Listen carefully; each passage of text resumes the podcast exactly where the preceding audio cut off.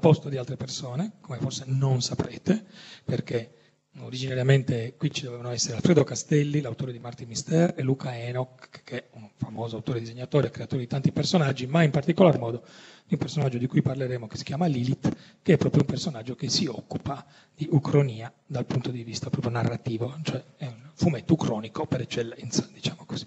Sta di fatto che, siccome siamo tutti fumettari, non è così. Alfredo è altrove, Luca anche. e quindi io che sono Antonio Serra, che lavoro per la Sergio Bonelli Editore, sono uno degli autori di Nathan Never, e Giovanni, che anche lui lavora per la Sergio Bonelli Editore, che è autore di migliaia di storie di Dylan Dog, di Nathan Never e così via, eccetera, ma che è anche l'unico che ne capisce qualcosa di ucronia rispetto a me, voglio dire, siamo qui per parlarvi di questo concetto. Quindi io farò un brevissimo cappello introduttivo. Giovanni vi farà la vera lezione, diciamo, scientifica e io concluderò, speriamo, con una cosa da ridere che ci possa risollevare gli animi, oppure no, perché questo dipende dal punto di vista. punto di vista.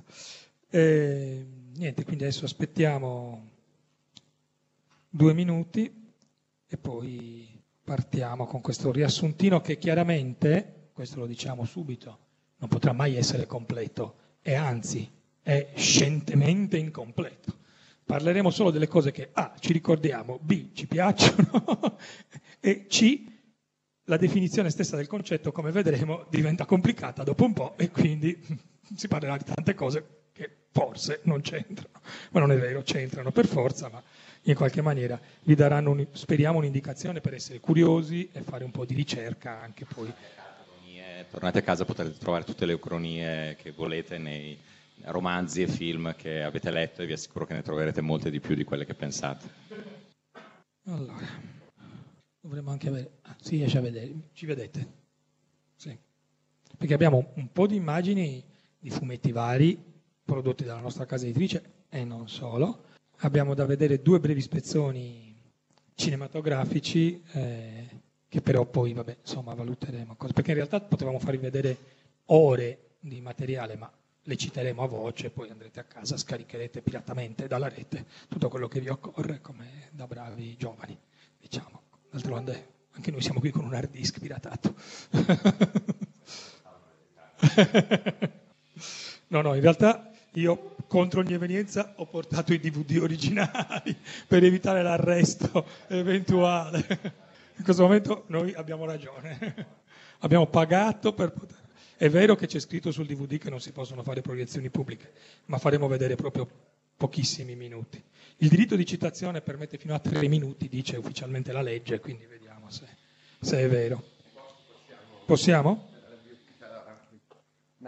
Allora, salve a tutti, questo terzo ciclo di Scienza e Fantascienza, che peraltro continua, eh, diciamo, è la prosecuzione del famoso seminario sulle scienze dello spazio, che aveva già qualcosa di fantascientifico, che da tre anni è diventato Scienza e Fantascienza.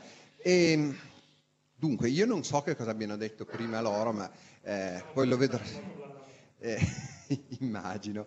Comunque, eh, allora, senza farla lunga, visto che eh, più o meno vi avranno già detto chi sono, eh, e con l'avvertenza che, come dicevo prima, per chi fosse arrivato dopo, eh, credo che comunque questo Serra arriva da un universo alternativo in cui è ancora più pessimista e catastrofista del solito, quindi ricordatevi che tutto quello che dice è fantascienza, non prendetelo sul serio, non voglio avere la responsabilità di incrementare il tasso di suicidi di Varese, e comunque cominciamo eh, questa prima conferenza dove ci faranno un po' un'introduzione a questo tema della storia alternativa nella fantascienza che poi ci farà compagnia anche nelle prossime puntate, e alcune sul versante fantascienza, altre sul versante scienza e qualcuna anche un po' a metà strada. Sapete che nei prossimi appuntamenti c'è fra due settimane questo l'abbiamo messo diciamo, forzando un pochino il concetto di storia alternativa, però ne valeva la pena, ci sarà l'incontro su 25 anni del telescopio spaziale Hubble, che comunque ha riscritto veramente la storia dell'universo, anche in questo caso è una storia alternativa reale, vedremo delle immagini anche molto belle, questo sarà in via Ravasi alle 6 di sera nell'aula magna e viste sullo schermo gigante le immagini di Hubble sono veramente spettacolari, quindi vi consiglio vivamente di venirci, tra l'altro ci sarà Piero Benvenuti che è uno dei massimi responsabili del telescopio, l'ha seguito per molti anni e che adesso è diventato primo italiano nella storia, è stato eletto anche segretario generale della International Astronomical Union, quindi è anche un personaggio notevole, ma eh, soprattutto è un amico, una persona molto piacevole che sicuramente saprà interessarvi. Poi ci sarà il folle mini convegno su Omero nel Baltico, che questo è veramente a metà strada tra scienza e fantascienza, però devo dire che questa tesi di Felice Vinci eh, sul fatto che poemi omerici potrebbero essere stati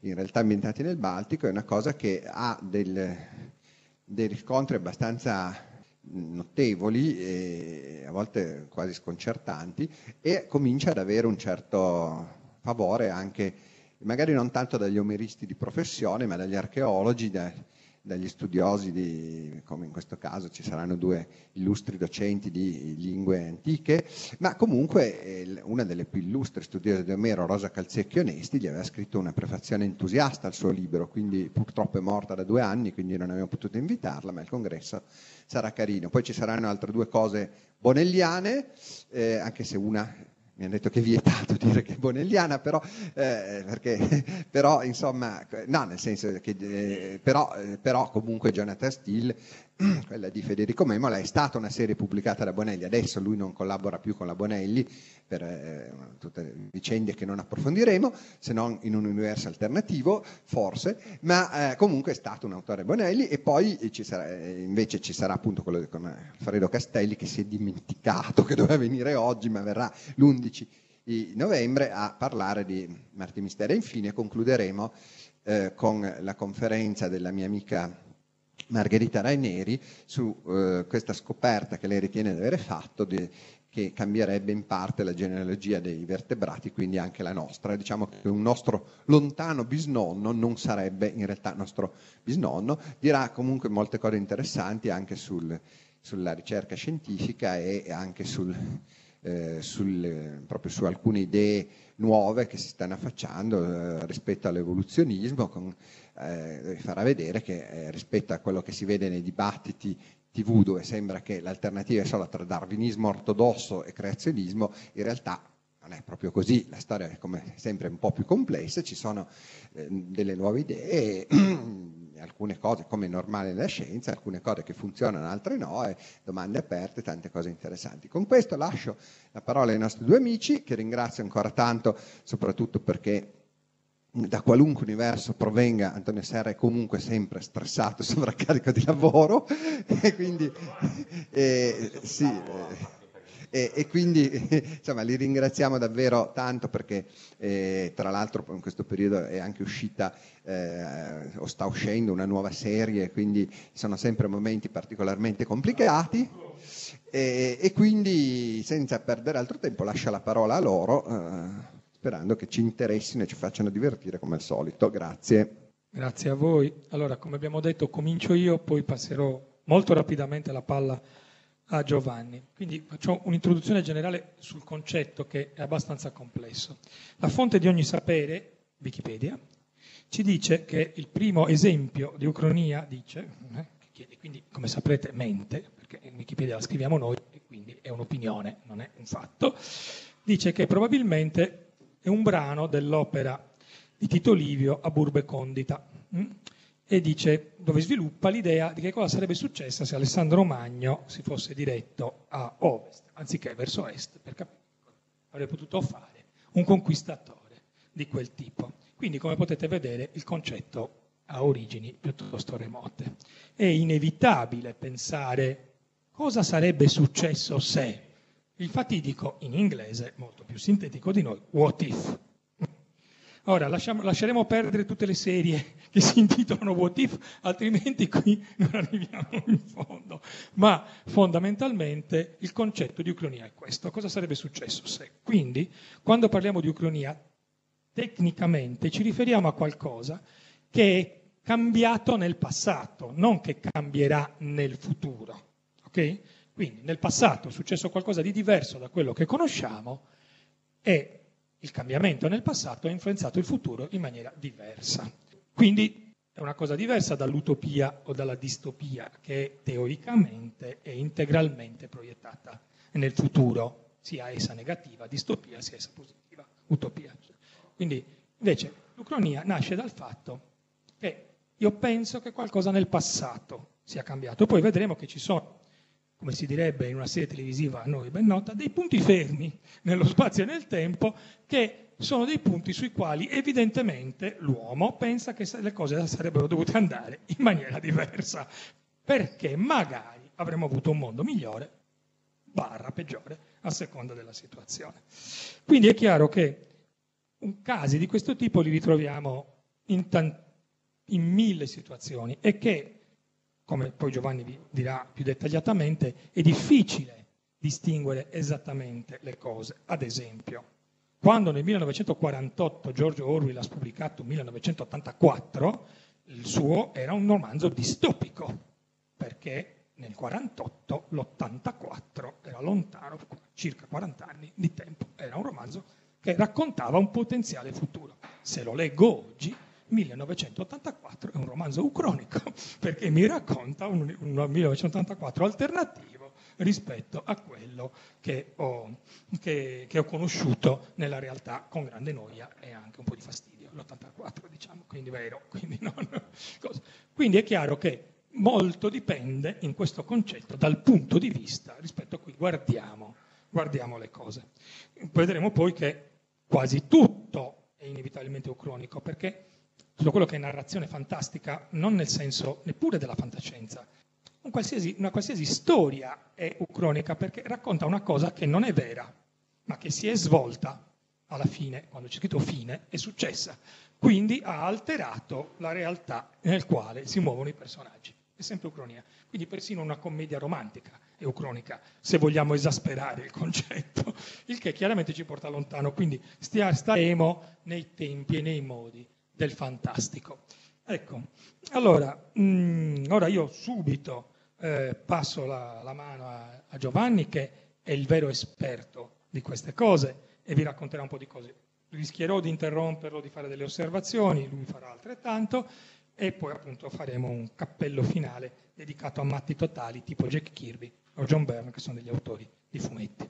Ringrazio Antonio. Eh, Beh, esperto è una parola grossa, diciamo sono un forte appassionato di fantascienza e eh, appunto l'ucronia come eh, la distopia e l'utopia sono dei generi fantascientifici.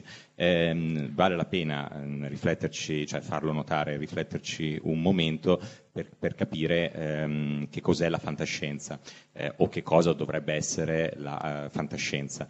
La fantascienza, è vero, è una versione fantastica della scienza, quindi immaginare eh, qualcosa che ancora eh, non esiste o nel caso appunto dell'ucronia che è andato diversamente da come raccontato nella storia e nella, e nella scienza.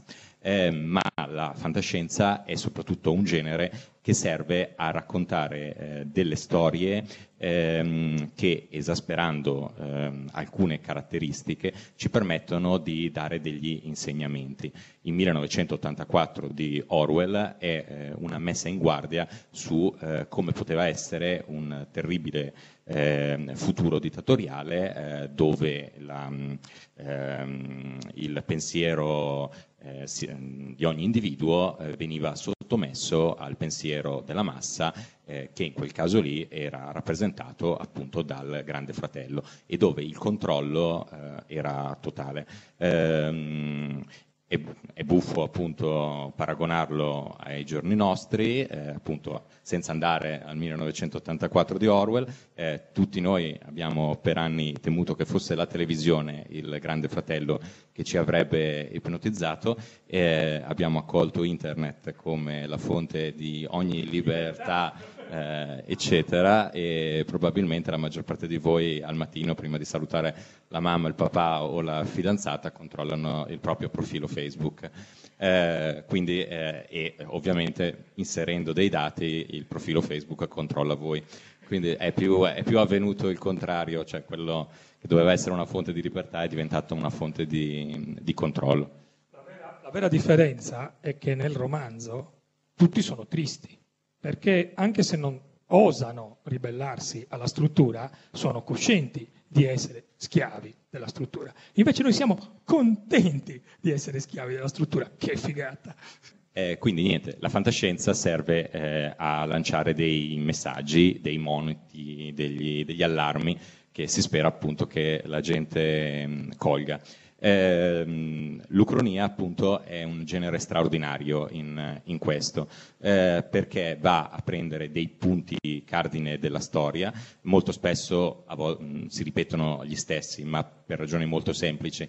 Eh, noi tendiamo un po' a semplificare per ovvie ragioni il, il passato, il, il, presente e tutto, e lo riassumiamo in punti cardine. Se venisse chiesta a una persona di raccontare la storia dell'umanità, eh, metterebbe, ah, c'era l'antica Grecia, c'era l'impero romano, eh, poi sono arrivato il Medioevo, un po' di Rinascimento, abbiamo scoperto l'America, i nazisti eh, eh e poi og- oggigiorno. Esa- esatto, quello che c'è in mezzo non è importante. Eh, e quindi di solito quando eh, l'Ucronia si occupa di eh, cambiare il passato eh, va a prendere questi macro temi, ehm, sia perché in effetti ci sono alcuni punti della storia che se fossero andati diversamente avrebbero realmente cambiato eh, le sorti del mondo per come eh, le conosciamo, ma anche semplicemente perché sono dei punti ben conosciuti dalle persone. Se io vi dicessi che sto facendo un romanzo ucronico eh, dove il Van Vitelli invece di disegnare un certo dipinto ne ha disegnato un altro, forse la maggior parte di voi non, sarebbe, non sa chi è il Van Vitelli e eh, forse direbbe beh ma non, non, è cambiato niente, al massimo c'è un buco su una parete in, qualche, in qualche, museo, non, non è interessante. Mentre se vi dico che cosa sarebbe successo se Cristoforo Colombo non avesse mai scoperto l'America, ma se ci fossero arrivati i giapponesi che stavano dall'altra parte, o se lui fosse arrivato e avesse trovato i giapponesi ad aspettarlo armati, per esempio. Ecco, eh, quindi l'Ucronia spesso va a prendere dei, mh, questi, questi, macro temi.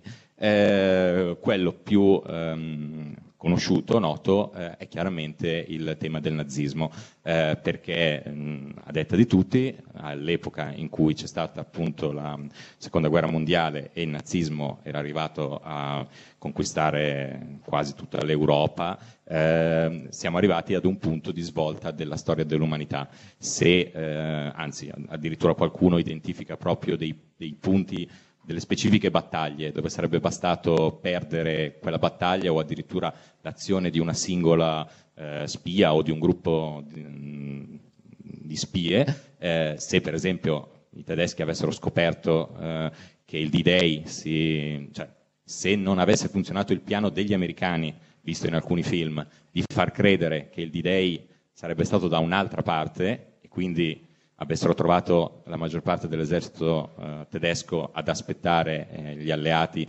che sbarcavano. Eh, da lì poi sarebbe, il passo successivo sarebbe stata l'invasione della, dell'Inghilterra eh, e da lì quella degli Stati Uniti o anche soltanto per esempio se eh, le, mh, non fosse mai stata colpita l'impianto missilistico dove si producevano le famose eh, V2 eh, che stava per mettere a punto un missile eh, intercontinentale in grado di colpire quindi New York, eh, ehm, cosa sarebbe successo se? Appunto, ritorniamo sempre al, allo stesso punto.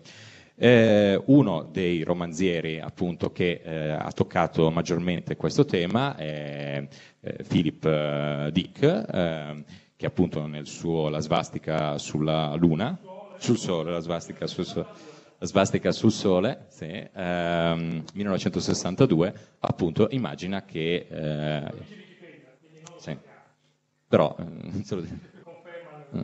Imma- immagina, sì, immagina appunto eh, che ehm, eh, i i nazisti abbiano in parte vinto la, la seconda guerra mondiale, ehm, ehm, comunque Hitler sia ancora vivo negli anni 60 quando si svolge il, ehm, il il romanzo da cui è poi è stato tratto anche un film poco noto magari alla- al pubblico più giovane di voi con Rutger Hauer eh, che si intitolava mm, il titolo originale non lo ricordo no aspetta no ce l'ho. Fatherland del 1994 con Rutger Hauer eh, dove appunto un capitano o un colonnello della polizia eh, tedesca eh, appunto in una Europa controllata dai nazisti eh, indagava sulla si trovava mh, coinvolto nell'indagine della- di una serie di omicidi che lo portavano a mh, farsi una domanda: dove sono finiti tutti gli ebrei? Mm, eh, perché chiaramente se i nazisti avessero vinto la seconda guerra mondiale noi non avremmo mai saputo che fine avevano fatto gli ebrei, il piano di sterminio dell'olocausto sarebbe stato portato a termine e quindi da lì appunto mh, parte tutta questa storia sconvolgente. Eh, appunto il tema del i nazisti hanno vinto la seconda guerra mondiale eh, tocca un sacco di diverse opere. Ehm, una ehm, viene spesso citato anche in, in molti telefilm. Non posso toccare Dottor Who perché devi parlarne tu dopo. Se vuoi. Eh, beh, allora, mh, se qualcuno di voi appunto conosce per esempio la serie di Doctor Who, eh, che è una serie per eh, veramente nerd dei, mh, della fantascienza e dei fumetti, eh, è una serie inglese, esiste dal 1963, ehm, è mh, di un personaggio, un alieno che viaggia in una cabina blu attraverso il tempo e lo spazio. Eh, in uno di questi episodi della sesta stagione viene immaginato che il, ehm, non il dottor Who, cioè, ma la cabina vi- con il dottor Who viene dirottata, della, sesta, della seconda versione, ok? Viene immaginato che eh, viene dirottata la cabina per tornare indietro e uccidere Hitler, quindi eh, in quel caso appunto si sarebbe creata una distopia. Profondo desiderio degli inglesi, perché a noi non ce ne frega niente di tornare indietro nel tempo e uccidere Hitler, ma agli inglesi invece sì, perché hanno ancora il conto in sospeso. Ancora oggi, se voi andate sul sito della BBC, semplicemente, e ci sono i titoli, no? E vi parleranno dell'ISIS, dei, dei problemi sociali, delle cose, eccetera. Ma se voi fate così e sollevate la cosa, ci sarà una notizia riguardo alla battaglia d'Inghilterra e al fatto che noi abbiamo vinto, loro hanno perso e che accidenti ai nazisti. Quindi è chiaro che il, giustamente si intende, però il fatto che ci sia un'ossessione totale nei confronti di questa cosa produce il fatto che in qualsiasi sostanzialmente telefilm di produzione inglese prima o poi si parli di questo, si parli della seconda guerra mondiale o si parli del ritorno di Hitler, questa è neanche River Song ancora, perché questo è tutto un paradosso temporale di cui non parleremo per non complicarci la vita inutilmente. Questa è Melody a questo punto che cerca di andare ad ammazzare Hitler. In realtà non- alla fine se ne dimentica anche, scappa e se ne frega. Ehm, appunto, questo tema viene affrontato in eh, altri telefilm, quasi tutti appunto spesso inglesi o americani, per ovvie ragioni noi tendiamo sempre a dimenticarci che eravamo eh, gli, alleati, gli alleati meno eh, appetibili che, che chiunque dovrebbe poter avere, eh, perché siamo traditori proprio al punto giusto. Eh, questa invece è una serie che si chiama Misfits, forse qualcuno l'ha, l'ha già sentita, un gruppo di ragazzi ai servizi sociali a causa di un temporale acquisisce dei superpoteri, essendo dei ragazzi inglesi di mh, mezzi criminali, ne, ne fanno il peggior uso che si possa immaginare. Eh, man mano che la serie procede si scopre che chiunque possiede praticamente superpoteri in quel quartiere lì, eh, un, vecchio, un signore anziano eh, che ha il potere di viaggiare nel tempo decide di tornare indietro e uccidere Hitler.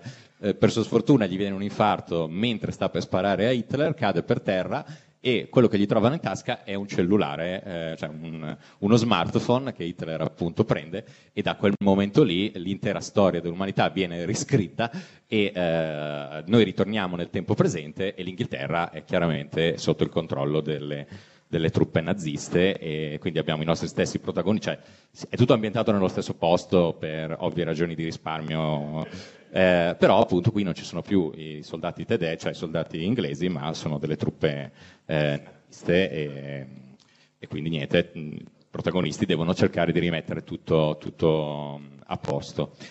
Una serie invece nuova che è arrivata adesso eh, per, ehm, eh, non mi ricordo più il canale televisivo, ehm, sempre tratta appunto dalla svastica sulla Luna, sul Sole, è The, The, Man, The Man, perché eh, intendendo con il film.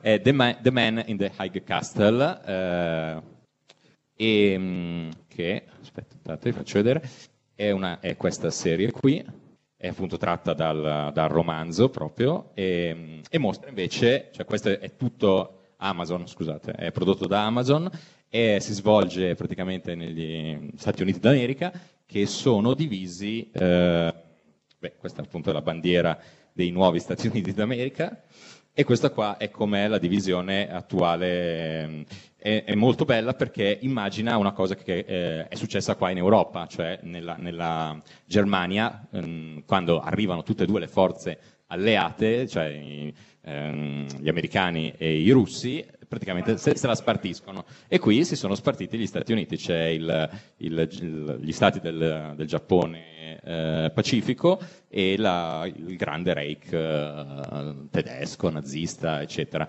Eh, ed è il più grande, il più grande Reich eh, nazista. Eh, ci sono, beh, la storia chiaramente è drammatica, data, data l'ambientazione, eh, tutto quello che era stato ipotizzato da Hitler si è eh, realizzato, gli Stati Uniti tra le altre cose sono metà devastati da eh, esplosioni nucleari, perché la Germania nel frattempo ha prodotto la, la bomba atomica prima degli americani. Ehm, ehm, ah, e qui c'è una cosa molto, molto, carina che si sono divertiti a fare il, ehm, il, il Concorde nazista, sì, sì, il Concorde nazista. Mm. Ehm, per esempio, un, una cosa divertente che viene fatta in questa perché questo tipo di ambientazione permettono una marea di, di giochi, per esempio. Nella parte del, uh, conquistata dai giapponesi il caffè è illegale, si può bere solo tè e quindi eh, produrre macchine del caffè eh, all'inizio del, dell'episodio fanno irruzione dentro a una fabbrica di macchinette per il caffè eh, perché è proibito produrre caffè nella, nella, da, nei territori occupati. E, e niente, appunto, il, um, quindi va- varie opere mh, di, un, di, un, periodo cardine appunto della storia dell'umanità come il, il nazismo. Chiaramente eh, i romanzieri si sono sbizzarriti in migliaia di altri modi. Eh, c'è un motivo per cui eh, la televisione e il cinema spesso attingono al periodo nazista, oltre che perché è più vicino e emotivamente ci ha colpito di più, anche perché è più facilmente rappresentabile. Cioè è facile immaginare degli anni 60 eh, in America nazisti. Eh, è un po' più difficile immaginare il 2015 se l'impero romano non fosse mai crollato eh, o se Colombo non avesse mai scoperto o se fosse stata l'America, cioè se fossero stati i nativi americani eh, a scoprire l'Europa, per esempio, cosa sarebbe successo? La, la, difficoltà di rappresentazione è notevole. Questo non ha fermato i romanzieri, infatti esiste un ciclo di, eh, di romanzi che immaginano proprio che l'impero romano esista ancora e abbia conquistato diciamo, l'intera Europa ehm, e anche appunto un altro dove non abbiamo mai scoperto l'America e così via. Le potenzialità sono enormi. Ripeto, si tratta di fantascienza, quindi è facile, cioè, ognuno di noi in questo momento si inventa un periodo storico, un punto cardine, lo cambio e vediamo cos'è, cos'è successo. Sì, ma raccontereste semplicemente un'ambientazione. Se volete raccontare una storia, come è il compito della fantascienza, dovete utilizzare quel cambiamento per creare un qualcosa che abbia delle forti riper- ripercussioni emotive e morali sul tempo eh, odierno eh, e che possa appunto contenere un messaggio e un, e un insegnamento. Ehm, passo la parola a... Mi permetto di aggiungere quindi che uno dei problemi per cui, nonostante noi stiamo citando qui delle cose, ne possiamo citare delle altre e così via, nonostante apparentemente ci sia una certa diffusione del concetto, no? adesso stiamo parlando, vi facciamo vedere delle immagini, quindi esiste no? cinema, televisione e così via, eccetera, nella realtà dei fatti il concetto è molto poco diffuso, è un spazio, un ambito della fantascienza estremamente limitato, quello ucronico. Perché?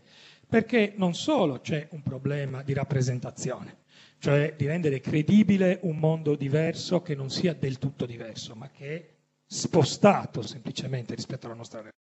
Qui ci sono delle difficoltà di rappresentazione molto forti, cioè non è la rappresentazione del fantastico del futuro, per dirne una, di guerre stellari, dove io rappresento delle cose che non esistono. Semplicemente metto delle astronavi, vesto tutti come se fossimo dei preti sfigati e va tutto benissimo. Era la stessa cosa che si faceva con Flash Gordon, tutti vestiti da antichi romani, voglio dire, non è un problema. Ma creare questa sottile differenza per cui siamo disturbati da quello che stiamo guardando, diciamo, ma nello stesso tempo rimane realistico e il tema è drammatico e non avventuroso, cioè qualcosa è un po' più difficile, richiede più attenzione, ricerca, una capacità di proiettare le cose del tutto diversa. Ma anche richiede un'altra cosa che purtroppo, adesso dirlo in un'università chiaramente è scandaloso, però eh, questo è uno dei problemi che noi come autori affrontiamo, cioè richiede che tu conosca la storia. Perché se io vedo un futuro, vedo delle astronavi che volano nello spazio, tutto quello che c'è prima è cancellato, blank, lo dico perché poi parleremo di un sacco di cose blank, no? è cancellato, chi se ne frega, sono nel, nel, futuro, vedo le astronavi, vedo guerre stellari appunto piuttosto che quelle cose, oppure anche Mad Max, voglio dire, no? per dire un film recente che magari quelli voi potete, quelli che voi possono aver visto l'ultimo film, voglio dire, perché non è recente, corno, io non, cioè del 79 il primo Mad Max, quindi siamo un po' nel, nel passato in realtà che quello del 79 si potrebbe considerare ucronico, diciamo così. Ecco. Però io vedo questa cosa, sono in un mondo diverso, completamente diverso dal mondo in cui vivo, accetto eventualmente, no, per il classico concetto della sospensione dell'incredulità, che quello che sta avvenendo mi piaccia, funziona, narrativamente, guardo a partire da lì in avanti, non devo proiettarmi all'indietro.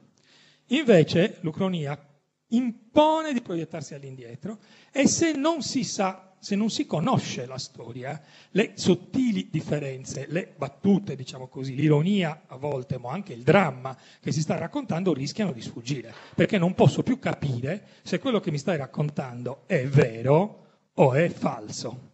E questo è un problema piuttosto grave, anche perché adesso qua io sarò costretto Giovanni vi ha fatto vedere alcune cose, adesso io invece vi farò una carrellata ai noi di fumetti, quindi vi annoierò mortalmente. Farò doppio clic su Cronia. Quella che vedete qua già è una lista di cartelle che, tranne la, la penultima, che riguarda un fumetto americano che è il nostro finale di questo discorso, eh, riguarda esclusivamente alla nostra casa editrice. Noi lavoriamo per la Sergio Bonelli Editore e, ciò non, e nonostante la Sergio Bonelli Editore faccia tecnicamente, teoricamente fumetti d'avventura, nella realtà dei fatti abbiamo prodotto un'enorme quantità di fumetti ucronici. Eh, perché inevitabilmente scrivendo queste cose capitano, diciamo così. Quindi, ad esempio, adesso qua chiederò l'aiuto di Giovanni, di Landog 240, giusto? Chissà perché gira, però così. Ecco qua, Adesso ci fermeremo semplicemente a vedere la copertina che visualizzeremo in che modo. Come farò a visualizzarla correttamente? Ah, eccola, va bene. Vedete, Ucronia con tanto di accento perché mm, se è difficile, no? C'è un sacco di gente che direbbe Ucronia, invece Ucronia. Ucronia, anche perché la parola Ucronia è abbastanza interessante. Come vedete, Dylan Dog si ritrova in un mondo dove, guarda caso, ci sono degli zeppelin, una guerra è andata sicuramente in una maniera diversa le cose sono le stesse di cui abbiamo parlato finora. Eh, la parola Ucronia è abbastanza divertente perché eh, la usiamo solo noi in, in Europa, nell'Europa, diciamo, non, non anglosassone diciamo. Tant'è vero che anche il professor Musso, introducendo la, la lezione, non ha detto ucronia, ha detto storia alternativa, alternate history, alternate reality. Questo è il concetto che dicono gli inglesi, tant'è vero che se voi sulla fonte di ogni sapere, cioè Wikipedia, scrivete ucronia e poi dice voglio vederlo in altre lingue, vi apparirà un cartello che dice col cazzo devi leggere alternate history, perché ucronia è una parola chiaramente di origine greca, U è privativa, cronia viene da cronos, che vuol dire tempo, quindi senza, privo del tempo, dove il concetto di tempo è stato in qualche maniera cancellato o alterato, che è un concetto troppo eh, mediterraneo per poter essere es- espanso oltre i, i, limiti dei nostri confini, diciamo così. Ecco. Però, Ucronia, appunto, quindi questo è un Dylan Dog, esistono altre eh, storie di Dylan eh, che hanno questi stessi concetti. Dylan Dog, come voi sapete, come farò a uscire da qui? Tenterò così, ho vinto. Eh, eh, Dylan Dog, come se non lo sapete, è l'indagatore dell'incubo, è un personaggio ehm, che si occupa di fondamentalmente di mostri, di indagini che hanno del misterioso legato all'horror, ma nel contesto di 240 e ben oltre albi che abbiamo pubblicato, 350 ormai albi pubblicati in edicola, da bravi sceneggiatori spaziamo dove è possibile spaziare per cercare di raccontare delle storie interessanti. Siccome però siamo completamente pazzi, ad esempio Brad Barron è una serie creata, Dylan Dog è stato creato da Tiziano Sclavi, Brad Barron invece Cosa sarà? Copertina questo qui? Farò un doppio clic di nuovo? Magia. Brad Barron, questa copertina non ce lo dice, no? però in realtà è ambientato negli anni 50. All'inizio degli anni insomma, nel 57, se non mi ricordo male, un'invasione aliena sconvolge la continuità della storia del mondo. Quindi eh, per, eh, Brad Barron è costretto ad utilizzare per sconfiggere gli alieni tecnologie molto primitive rispetto a quelle che abbiamo noi oggi. Cioè la tecnologia degli alieni in Brad Barron sarebbe una bazzeccola da sconfiggere per la tecnologia umana di oggi, ma non lo è per quella degli anni 50, il che costringe il nostro eroe a una forsennata corsa attraverso tutti gli Stati Uniti a cercare di risolvere il problema di questa drammatica invasione e a cercare di ritrovare anche la moglie e la figlia che sono scomparse, perché come Giovanni vi ha giustamente detto, non, non ci interessa niente se non c'è storia, cioè se non c'è qualcosa di umano, dei sentimenti che ci facciano interessare a un contesto narrativo magari insolito, ma che altrimenti rimarrebbe decisamente astratto, eh? troppo lontano dai nostri, dai nostri gusti o dalle nostre cose. Purtroppo, siccome appunto ribadisco chi fa i fumetti non è sano di mente, adesso arrivo a me stesso, che è una cosa molto brutta, perché anch'io ho fatto un fumetto cronico, si chiamava Gregory Hunter, eh, vi farò vedere comunque la copertina perché così vi spaventate subito. Eccola qua. Mm? Questo è Gregory Hunter e quello è eh, il suo collega di lavoro Badger, che è un coso peloso, e voi direte, vabbè, ciubecca, ciubecca piccolo.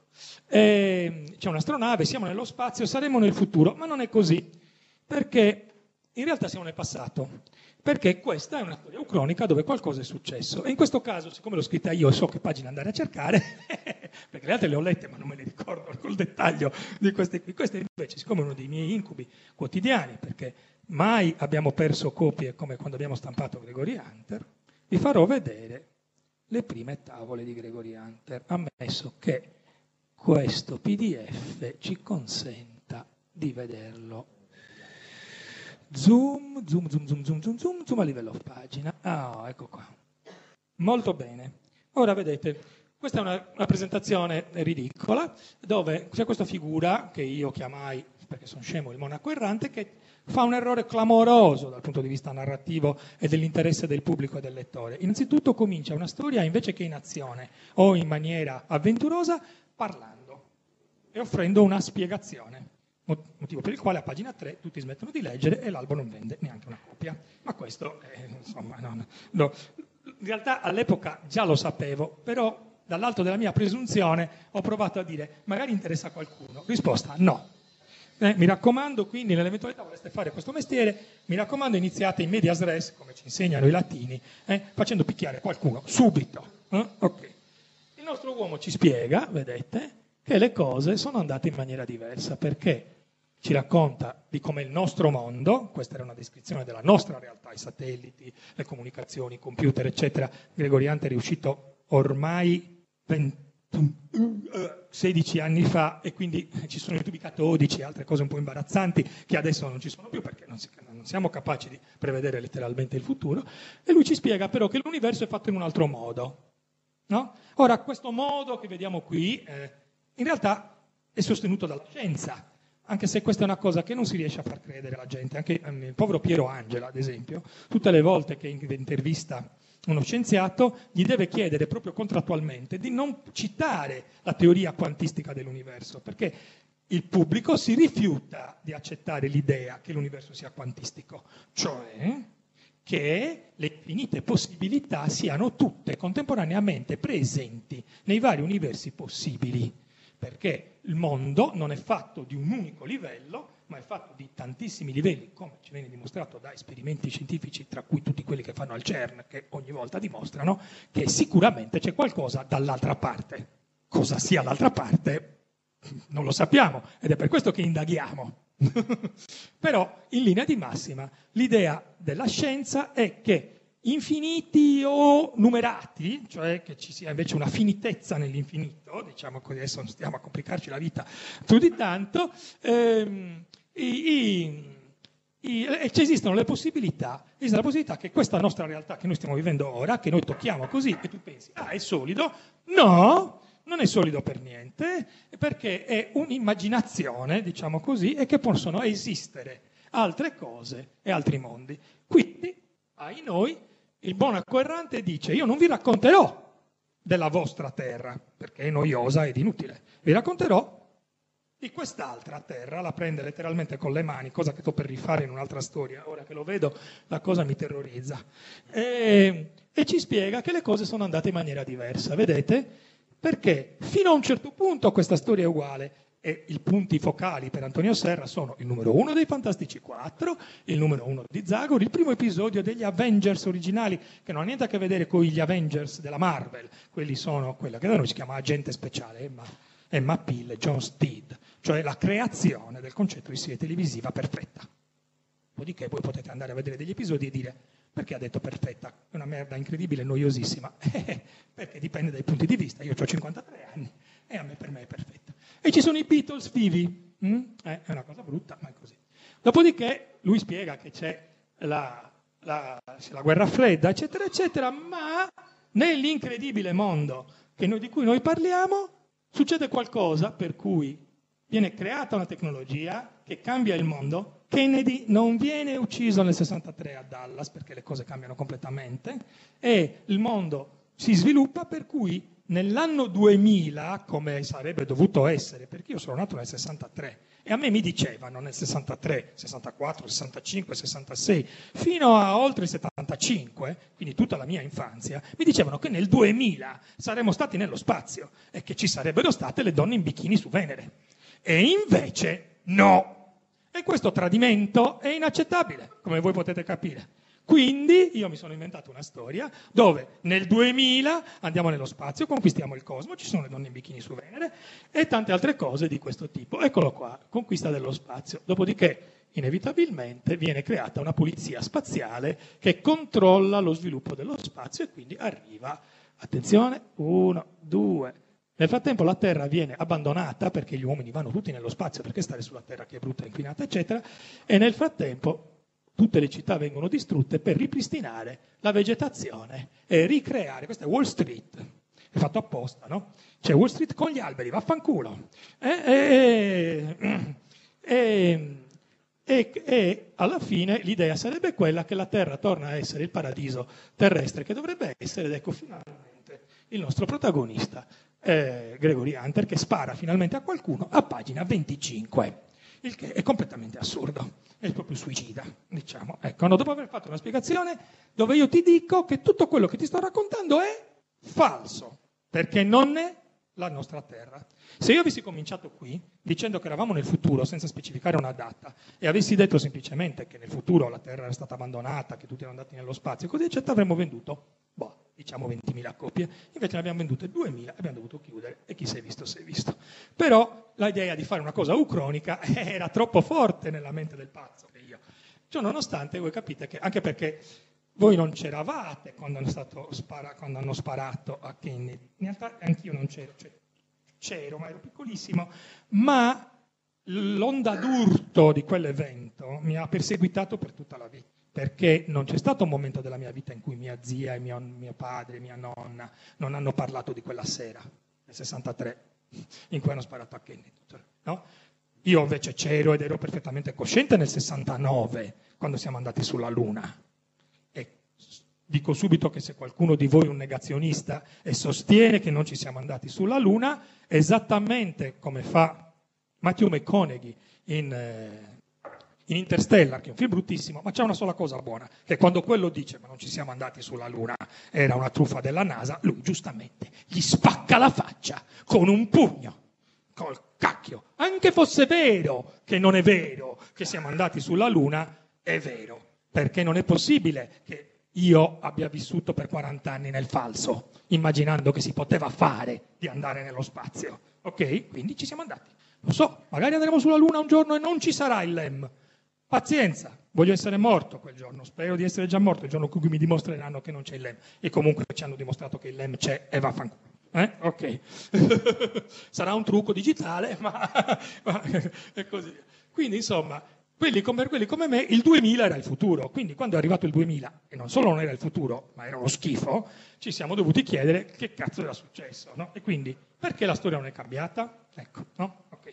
Quindi, e io ho scritto una storia super ottimistica, super avventurosa, dove nel 2000 l'umanità ha conquistato lo spazio, ma non solo, ha conquistato anche una propria libertà, autonomia e tutto un mondo meraviglioso pieno di mostriciattoli buffi e di avventure simpatiche. Qui non ci arriviamo perché non vi faccio vedere 94 pagine di Gregory Hunter che è uscito per 17 numeri e poi è morto, perché con 17 numeri di, di un'uscita è un disastro, nel senso che una testata, la testata più sfigata ne dura 24-25, insomma. Invece io ho battuto ogni record, siamo al di sotto di ogni cosa accettabile dell'universo.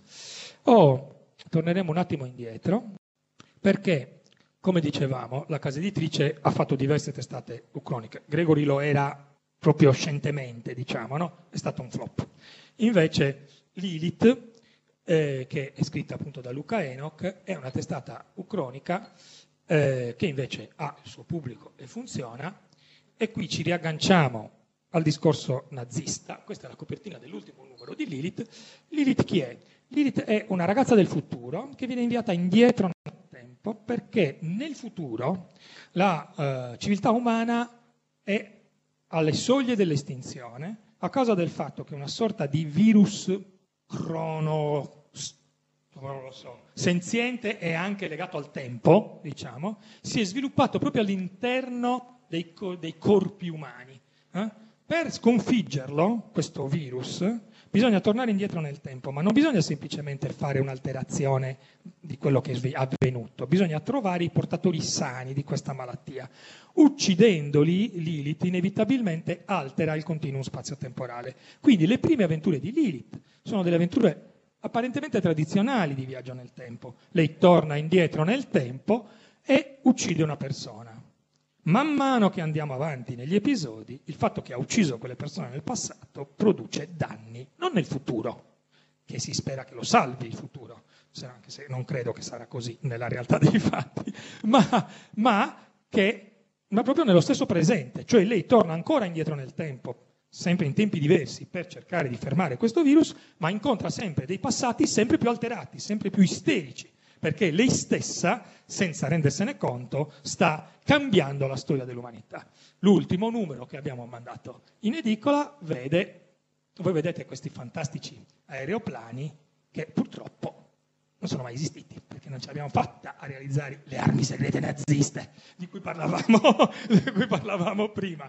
Per, però no, certo, purtroppo, perché? perché chiunque sia appassionato di aviazione o di tecnologia chiaramente non può fare a meno di apprezzare l'inventiva dei simpatici amici nazisti, che potevano immaginarsi le cose più straordinarie e teoricamente, ed è questa la ragione per cui è così diffusa l'idea di usare la seconda guerra mondiale come punto fermo nel tempo, come cardine della rivoluzione dello spazio-tempo rispetto a un discorso ucronico, Chissà che cosa avrebbero fatto se avessero potuto realizzare le loro fantastiche invenzioni. In questa storia di Lilith, che teoricamente è in edicola, perché Lilith è semestrale, questo è l'ultimo numero uscito un paio di mesi fa, eh, Luca Enoch si diverte letteralmente a raccontarci in termini appunto più vicini alla svastica sul Sole, cioè nella sostanza dei fatti qui i nazisti stanno avendola meglio. La risposta alla domanda come fanno ad avere la benzina, i rifornimenti e i soldi per fare questa cosa è un po' più complessa e non c'è. perché non è che i nazisti sono stati sconfitti eh, mh, perché il bene vince, ma sono stati sconfitti perché chi ha più soldi vince e chi aveva più soldi erano gli americani e i russi che non avevano più soldi, ma avevano molta più gente disposta a morire in proporzione, diciamo così. Ecco. Eh, soprattutto non si erano alleati con gli italiani, ma quella è una figuraccia storica che ci meritiamo, diciamo così. Ecco. Comunque, insomma, questa è un'altra avventura ucronica, sempre pubblicata dalla nostra casa editrice, ma non siamo paghi di questa cosa. Eh, tra pochi giorni uscirà in edicola una nuova serie che si intitola Morgan Lost. Ora qui abbiamo un super spoilerone. Uh, vista, zoom, uh, zoom a livello pagina, ecco qua, super spoilerone. E Morgan Lost è ambientato in un universo cronico, vi faccio notare che l'Ucronia è un dirigibile. Mm? È un dirigibile. Se c'è un dirigibile in aria, la nostra storia è ucronica. Perché? Questo è un argomento un po' bizzarro che non prevedevo di affrontare, ma affrontiamolo un momento. Perché è un'idiozia usare gli aeroplani? È una sciocchezza senza senso. L'aeroplano consuma un sacco di energia e di carburante. L'aeroplano inquina in maniera micidiale l'aria in cui si sposta. L'aeroplano richiede risorse talmente gigantesche che poi, se tu sei l'amministratore delegato di una, di una, cosa che produce aeroplani o che amministra aeroplani, ti strappano le vestiti quando devi licenziare 3.500 persone in un giorno solo perché gli aeroplani non funzionano. Ciononostante insistiamo a fare aeroplani. Alla fine il discorso dell'F-35 no? dice ma perché vogliamo fare un caccia? Eh, perché poi, disastro, perché non usiamo gli aeroplani? Perché nel 1932, 33, controllate perché qui dico probabilmente sciocchezze, già in epoca in cui esistevano le riprese, non televisive, ma si potevano fare i filmati, precipitò un gigantesco dirigibile che si chiamava Lindenburg e bruciò con tutti i suoi passeggeri, che erano tipo una trentina, 2000 che muoiono ogni volta erano aerei, e molti si salvarono. E tra le altre cose, precipitò in diretta. Il filmato fece il giro del mondo nei notiziari che ci venivano dati nei cinema all'epoca perché non c'era mica la televisione e il terrore incredibile di quel fuoco che divampò istantaneamente perché il, il dirigibile era pieno di idrogeno, ma c'è una ragione per cui era pieno di idrogeno che è molto interessante ed è su molto cronica, fece tale spavento che si decise che il dirigibile era un mezzo di trasporto troppo rischioso e che quindi era meglio l'aeroplano, una gigantesca minchiata un po' come decidere che siccome affonda il Titanic non usiamo più le navi per spostarci a livello di passeggeri da un oceano all'altro. E non lo facciamo più. Non esistono più le crociere intercontinentali, perché non sia mai che becchiamo un iceberg. Ma diamine, con la strumentazione di adesso vuoi beccare l'iceberg? Sei un coglione. Ora, Schettino ci ha dimostrato che è possibile, però, eh, no, però è un caso straordinario e bisogna essere veramente degli idioti. Ok? Quindi Face... Oddio, questo sta andando avanti, non deve andare avanti. Fermo. Sì. sì, sì, ma non importa, tanto Claverotti comunque verrà a casa a uccidermi, in ogni caso. Eh, piccolissimo annuncio tecnico mentre Serra sistema le cose e evita il licenziamento per aver fatto vedere in diretta cose che non doveva far vedere. Chi ha bisogno dell'attestato, e questo è compresa anche gli studenti del mio corso, perché queste sono di per sé eh, ore esterne, siccome dobbiamo ancora fare la delibera formale, mi scrivete, faccio girare un foglio, per favore mi scrivete qua il vostro nome e cognome e indirizzo email, poi ve lo mando appena è pronto, ve lo mando per posta elettronica. Faccio girare il foglio e ridò la parola a Serra. E faccio notare che Paolo parte dal presupposto che tutti abbiate la posta elettronica, che non è mica. Devono, eh, vedi? Non è mica il mondo di cui parlavo io nel 63, questo qua. Comunque stavamo dicendo che ehm, la paura di quella fiamma, del dirigibile in fiamme, produce questa scelta demente, che, che, che abbiamo le compagnie di bandiera, che è una pazzia economica che non ha nessun senso, e così via. Il, perché c'era l'idrogeno dentro il dirigibile? Perché era tedesco e la Germania già all'epoca, ancora prima della seconda guerra mondiale, a causa ancora delle sanzioni della prima, non poteva armarsi. E siccome l'idrogeno, e siccome l'elio, che non si infiamma, ma fa lo stesso effetto, cioè permette al pallone di volare. Siccome l'elio era considerato materia prima di carattere bellico, perché durante la prima guerra mondiale i palloni aerostatici venivano usati per la, eh, per la ricognizione e per l'identificazione delle postazioni nemiche e così via, eccetera, l'elio non poteva essere utilizzato dai tedeschi in quanto sconfitti durante la prima guerra mondiale. I tedeschi se ne fregano, strano, e riempiono il dirigibile di idrogeno, che invece non ho bisogno di spiegarvelo, brucia così. E quindi quel giorno lì la fatidica scintilla distrugge l'Hindenburg e distrugge tutte le speranze di avere un cielo meno inquinato e una, un'aviazione molto più sana e leggera in tutti i sensi. Di fatto, ecco qua. Quindi comunque insomma un dirigibile eucronico a causa di una sanzione bellica. È molto divertente da, da, da scoprire, insomma. Ecco. Allora, eh, Morgan Lost, è, come vedete, è, di, è colorato in, a due colori, c'ha il, nero, diciamo, i, i, toni di grigio, e eh, il rosso, che inevitabilmente si dirà sangue. Eh, perché è un racconto comunque anche qui, diciamo, dai toni horror, macabri, e misteriosi, ma appunto eucronico.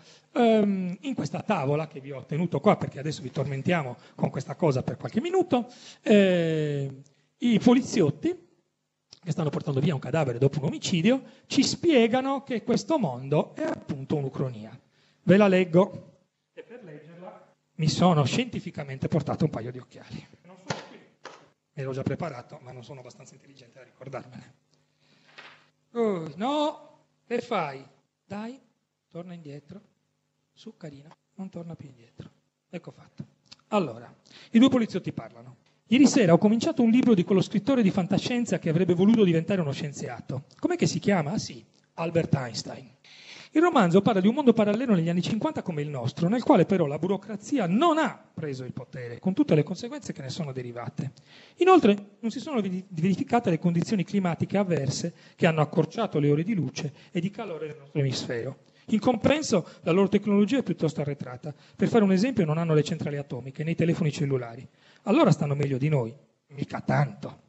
In quell'universo la spia Marlene Dietrich non ha mai ucciso Adolf Hitler nel 1937 e il bastardo ha trascinato il mondo in guerra. È il nostro mondo quello di cui stanno parlando i poliziotti. No? Certo, a differenza di me, a pagina 1 si spara. esatto, proprio il contrario di quello che ho fatto io. E inoltre questa spiegazione del mondo è veramente collaterale, l'avventura è più importante qui del concetto ucronico. Però la cosa che ci interessa è la morte di Hitler che, come abbiamo già detto, nell'ingenuità Ah, ma questa è proprio una maledizione, cioè c'è un, un, raptus questa cosa qui, bisogna fermarlo. Allora lo chiudo. Ecco fatto. Eh, perché la, l'idea ingenua, per certi versi, vero, Hitler era pazzo, i suoi stessi ufficiali hanno cercato di ucciderlo più e più volte e così via, ma l'idea molto ingenua che uccidendo Hitler prima si sarebbe fermato quello che è successo è un po' ingenua, diciamo. Però chiaramente quando un personaggio storico come Cesare, come Alessandro Magno, come questi, incentra in se stesso tutta una serie di categorie, cosa sto sbagliando? Ah, sì, sì, ok, grazie mille. Le, lo sapevo, ma non me ne ricordavo più perché sono diventato vecchio. Eh, cosa posso fare? Ehm, ehm, Stavo dicendo che quando un personaggio storico assume una rilevanza tale per il proprio tempo da eh, diventare un simbolo nel bene o nel male, inevitabilmente ci si chiede cosa sarebbe successo se questa persona non ci fosse stata. Qualcuno di voi, qua sicuramente ne indico certamente uno, se ha mai letto la trilogia galattica di Isaac Asimov, come era scritta prima che Asimov impazzisse, eccetera, eccetera, si ricorderà che Asimov analizza questa cosa chiedendosi il mule, cioè il mutante, eh, può, che è un personaggio dotato di particolari poteri, può effettivamente essere così importante all'interno del percorso storico della storia della galassia da cambiarne le sorti, cioè se una sola persona può di fatto cambiare le sorti della, della storia. No? La risposta che ci, da, che ci, diamo è no, una sola persona nella realtà dei fatti non può cambiare le sorti della storia, ma di fatto la nostra mente produce questa risposta un sì quando pensiamo a figure di questo tipo. Nella, in, nella, nella trilogia galattica di Isaac Asimov c'è una scienza che a seconda della traduzione che leggerete si chiama psicostoria o psicostoriografia, che eh, si occupa proprio di valutare il- l'impatto delle personalità all'interno eh, della storia. Quindi certamente questa cosa di ammazzare Hitler è insomma, importante. Tant'è vero che è qui, in Morgan Lost, che esce in edicola dopodomani. Ma non solo. Ora attenzione, perché vediamo due brevi clip e chiaramente una delle due è un super spoiler, perché se non avete visto Bastardi senza gloria di Quentin Tarantino, io vi faccio vedere il finale. Quindi o chiudete gli occhi o tappatevi le orecchie o cose del genere, anche perché si tratta di una scena estremamente splatterosa, come vuole il maestro Tarantino, che altrimenti non sarebbe il maestro, il maestro Tarantino. Ora, teoricamente è qui sotto, sperando che nel frattempo il DVD non sia bruciato per stare sempre sulla stessa immagine, vediamo cosa succede. Ce la faremo? Non era vero? Non è questo? No? Ah, questo è Windows Media Player. Siamo in un cinema, ci sono dei soldati americani che sono, sono stati addestrati apposta per andare ad ammazzare Hitler. Eh, non racconteremo tutta la storia del film, perché è complicatissima ed è anche straziante, perché è un film grottesco che deforma la realtà storica, ma nello stesso tempo ce la fa vivere in una maniera per certi versi più drammatica e realistica di tanti altri film che possiamo vedere in giro. E adesso vediamo questa scena. C'è un eh, finto eroe, diciamo, della, della propaganda nazista che ha girato un film assolutamente fasullo dove lui, unico sopravvissuto, fa il cecchino e ammazza tutti migliaia di russi, credo se non ricordo male, o, o cose di eccetera. Adesso, Forse americani.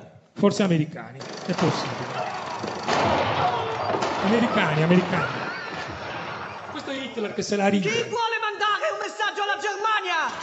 Io ho un messaggio per la Germania. Questa è una macchì, una ribelle di francesi. Voi state per morire tutti. Schloss! Aus! E voglio che guardiate bene in faccia l'ebrea che vi ucciderà. Untröstlich, ich weiß nicht, was hier los ist. Das gehört nicht in... Marcel brucia tutto. Sì, Shoshana.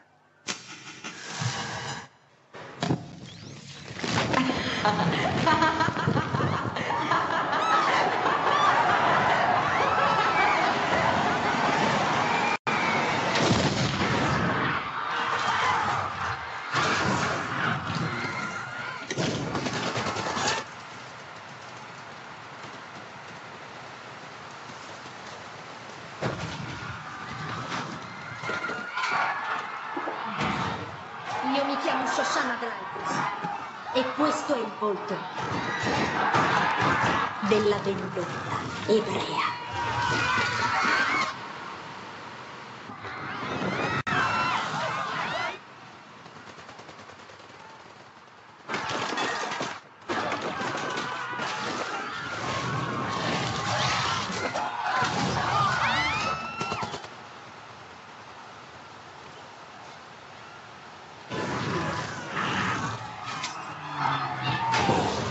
Ecco, ci possiamo fermare serenamente qui.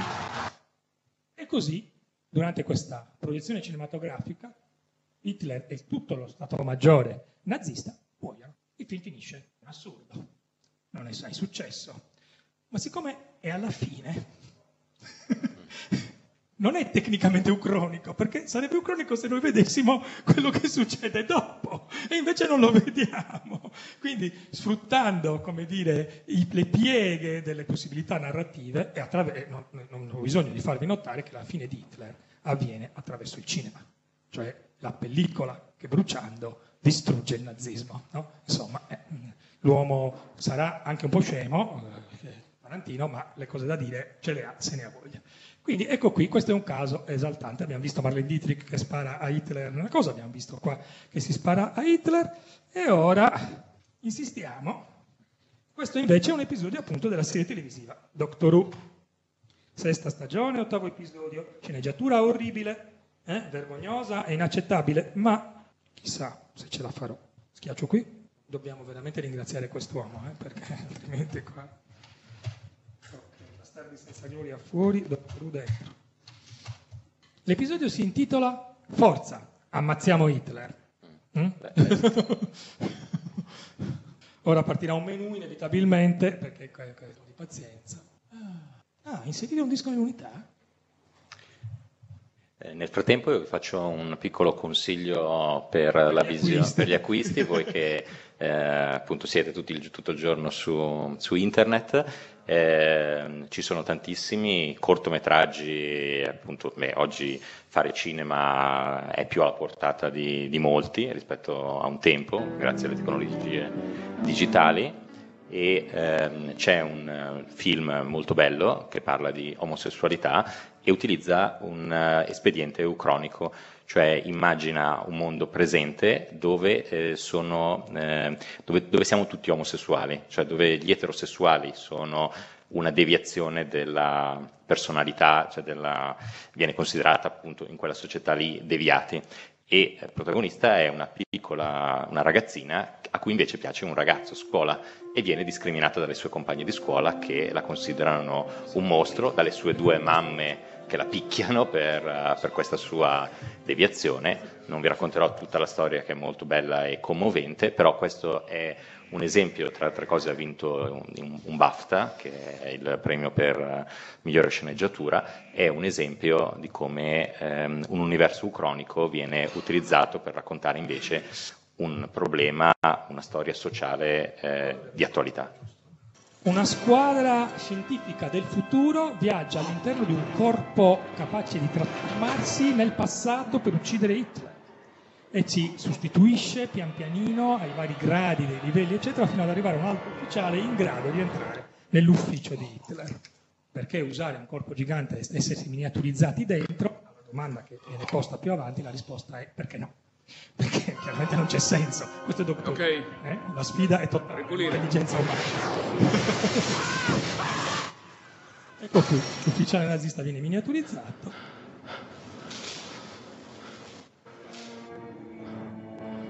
Chi è? Eric Zimmerman, nazista, colpevole di crimini d'odio di categoria 3. Bene, allora lascialo agli anticorpi.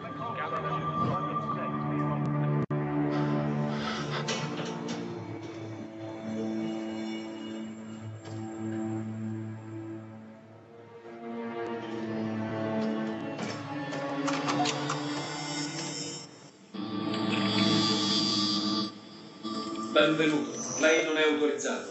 La sua morte sarà implementata all'istante.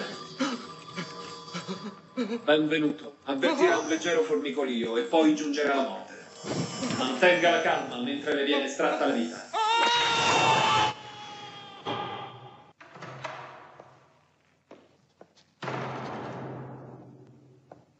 Che cosa vuoi? Chi ti ha fatto entrare?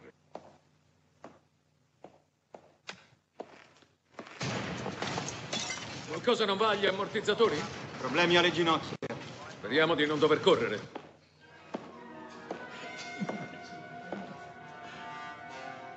Ogni soccorso è impossibile. Questa stanza è stata insonorizzata. Lei è stato giudicato colpevole. La modalità giustizia è stata attivata. Aspettate, è il 1938, troppo presto, dobbiamo avanzare nel suo flusso temporale. C'è altro, oggetto in arrivo. Sullo schermo. Che diavolo è quello?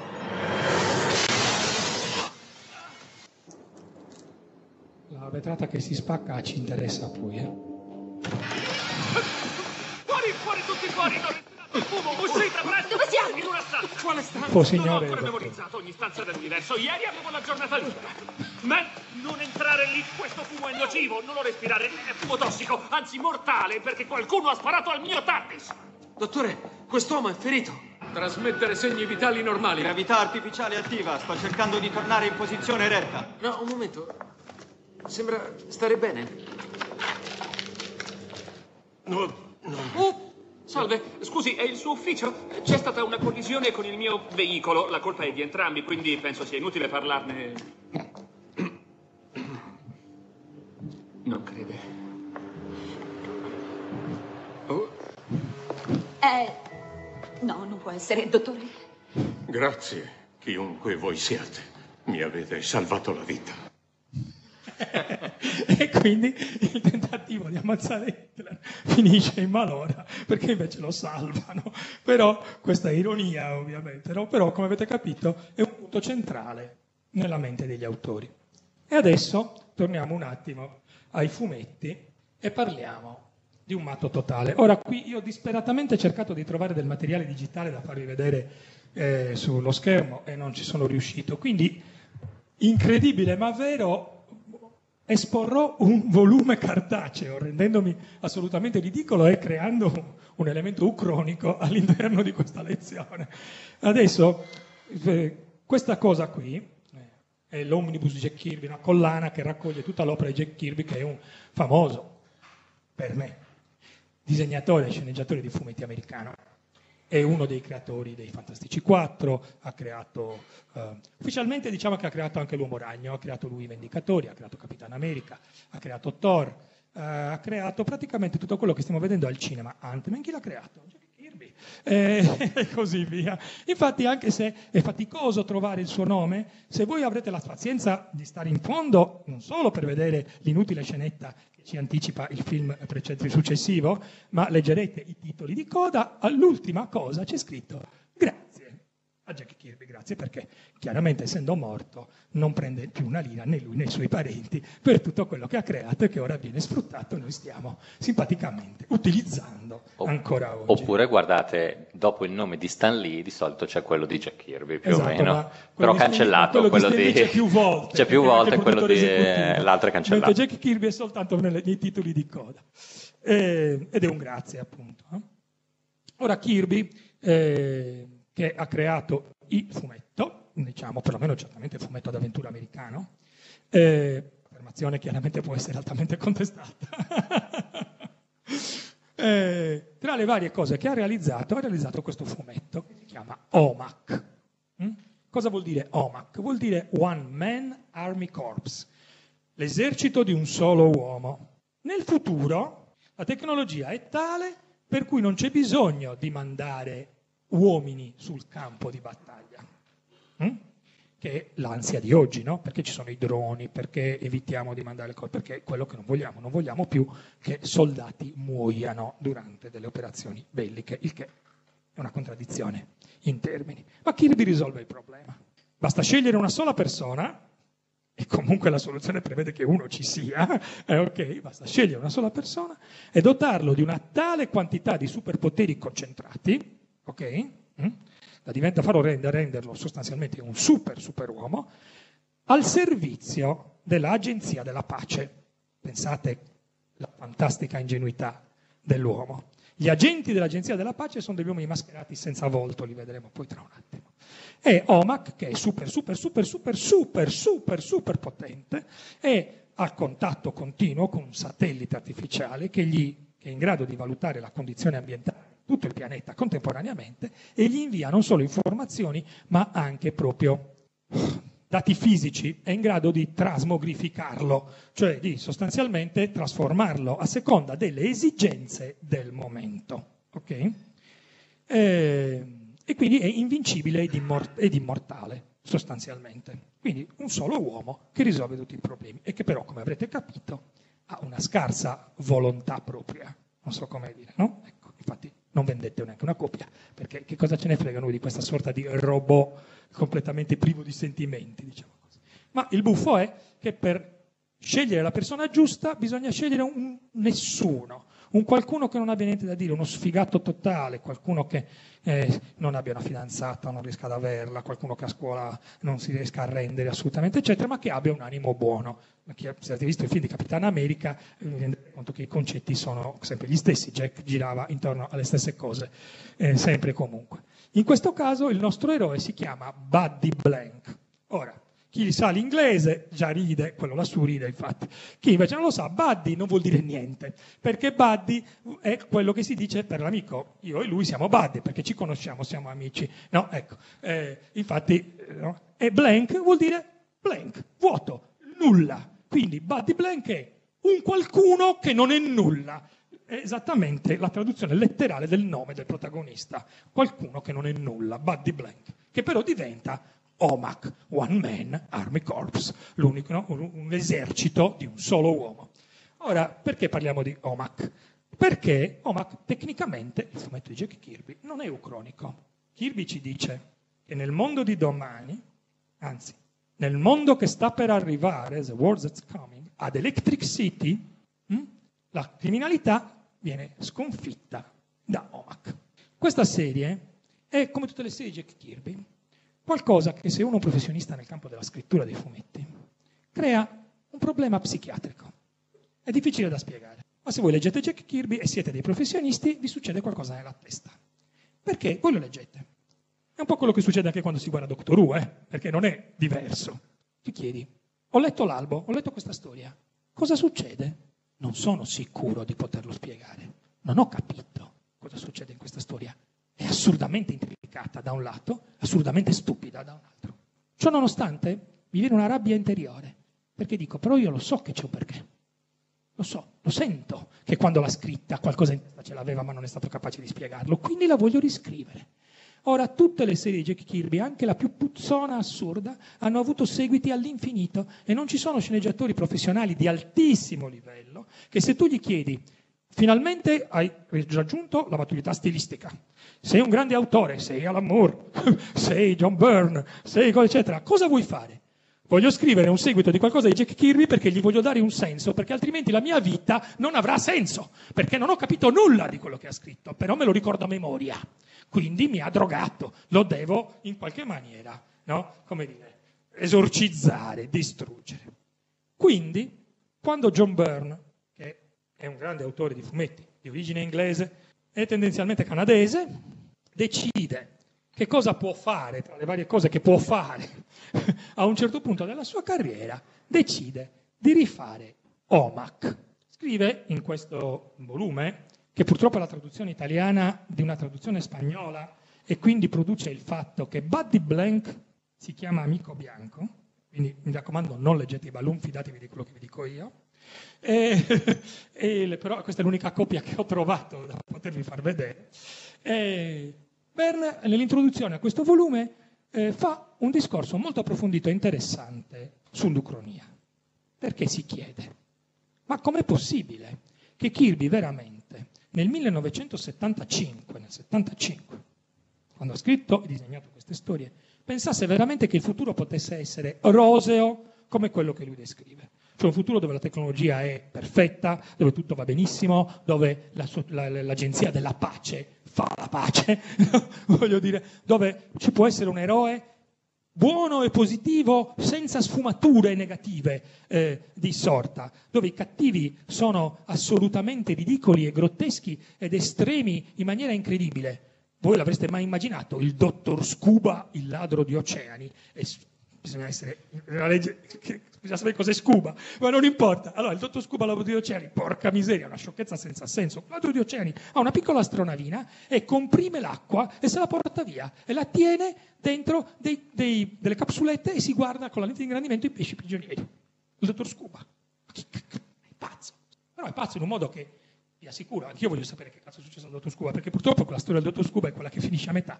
Kirby ha dovuto sospendere la serie nel bel mezzo dell'avventura col dottor Scuba, e quindi non sappiamo come va a finire la storia del ladro di oceani, purtroppo. E lui si chiede, ma com'è possibile che Kirby non, nel 75 non vedesse, non lo so, il razzismo, i problemi razziali, la droga, cioè il 75, non... Eh, no.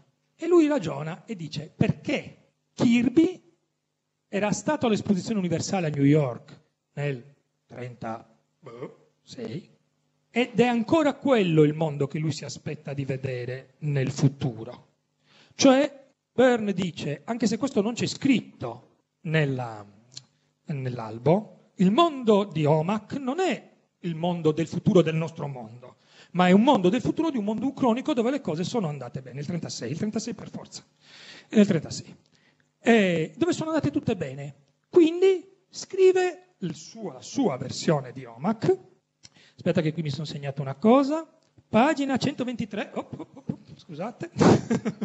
allora, uh, 123. Qua è 122, ma va bene lo stesso. Ecco qui. Eh, control L? No? Alt L? No? Shift L? No.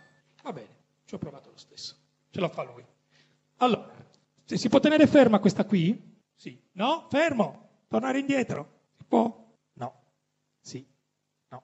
Due pagine più indietro. Cliccherei qui. Eh, vabbè. Ci proviamo. Eh no, perché non possiamo farlo in due. Che ore sono? Ancora una indietro? Ok, perfetto. Quindi l'Agenzia della Pace intuisce che c'è qualcosa che non va nel nostro mondo, perché nella storia di Bern, all'inizio, noi siamo nel futuro del nostro mondo. Ed è un futuro orrendo, di guerra, di distruzione, di morte, di senza denaro, di crisi, un inferno. L'Agenzia della Pace, ma OMAC c'è comunque, per una serie di ragioni di paradossi temporali che non stiamo a spiegare adesso. Arriva l'Agenzia della Pace e dice non era questo il mondo previsto. Il mondo previsto era un mondo molto più felice e contento dove il dottor Scuba rubava oceani, però era una sciocchezza, era una roba che arrivavi tu, poi gli davi un colpo in testa e gli oceani tornavano al loro posto, fregandosene delle leggi della fisica, della gravità, delle cose, eccetera, eccetera. Dove è finito quel mondo?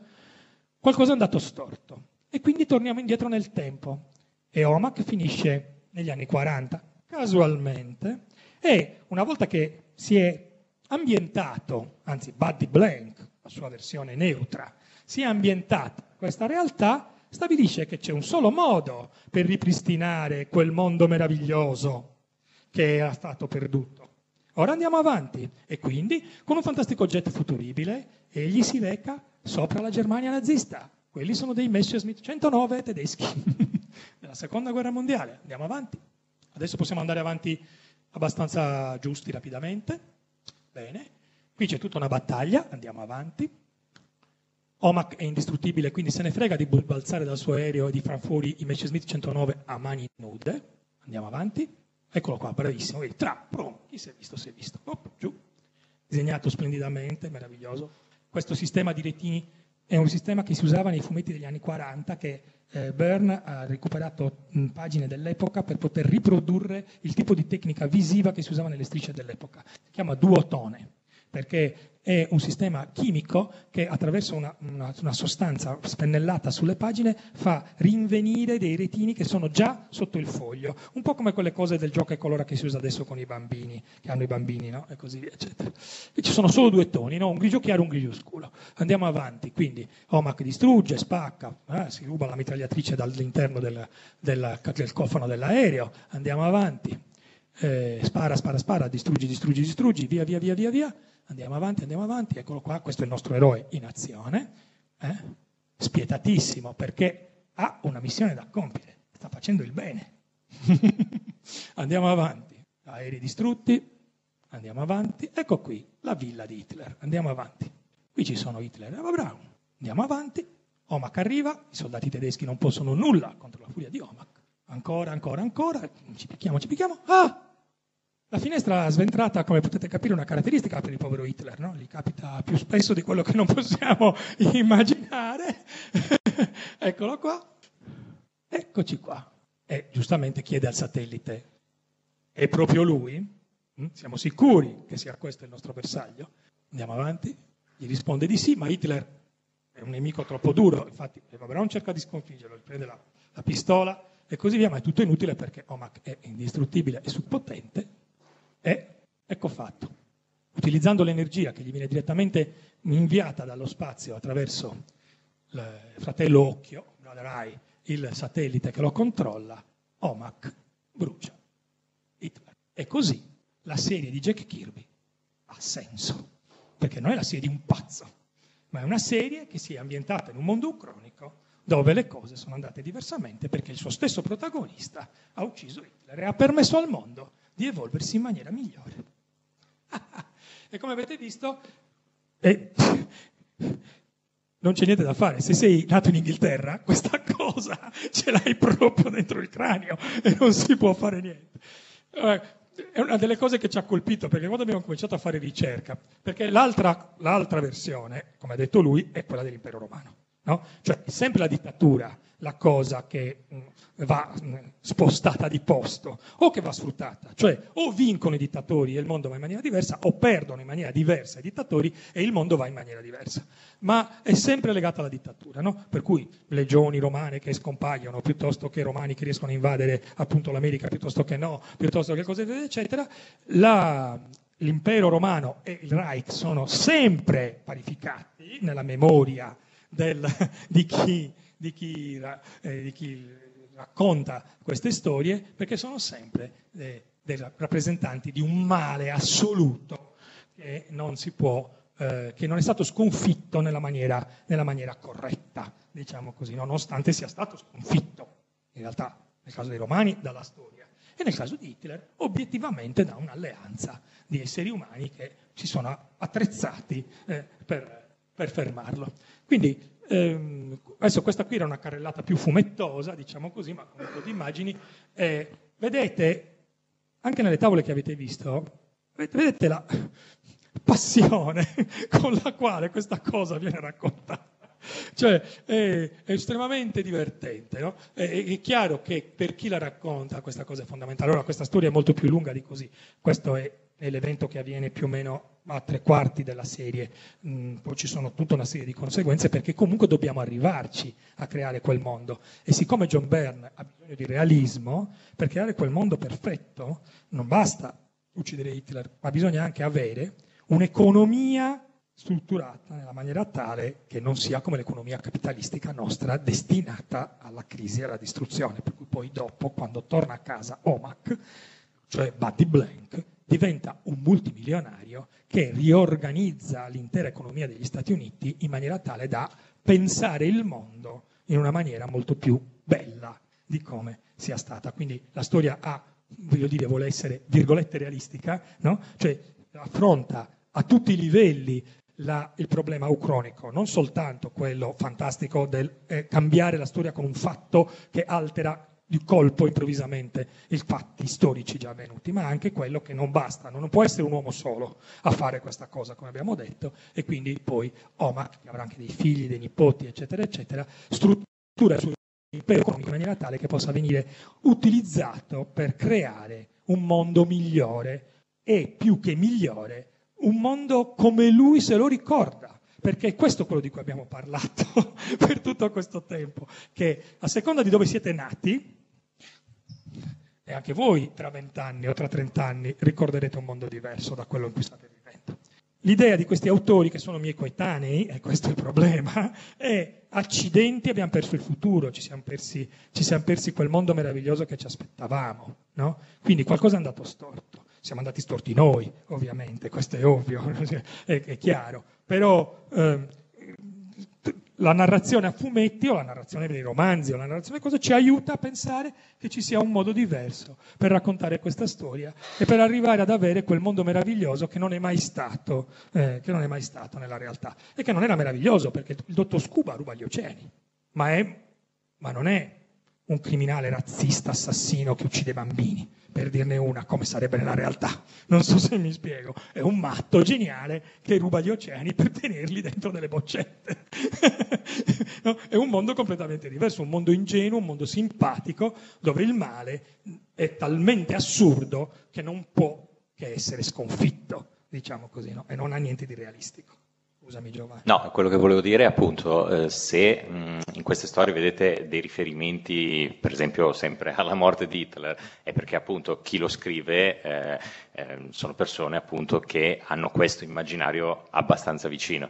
Se qualcuno di voi diventerà scrittore, sceneggiatore, eccetera, magari tra vent'anni racconterà come sarebbe stato il mondo se non ci fosse mai stato l'11 di settembre, come sarebbe stato il mondo se non ci sarà mai la prossima futura terza guerra mondiale a cui siamo ormai alle porte o la, la, la prima guerra civile mondiale, eccetera. Ecco, un giorno magari racconterete questo invece di parlare del nazismo che sarà una roba un ricordo ormai troppo lontano e... nel tempo. Però appunto noi stiamo parlando di sceneggiature eh, di tutte scritte da autori che hanno tra i 55 mm, e i 65 anni, cioè mia età, ahimè.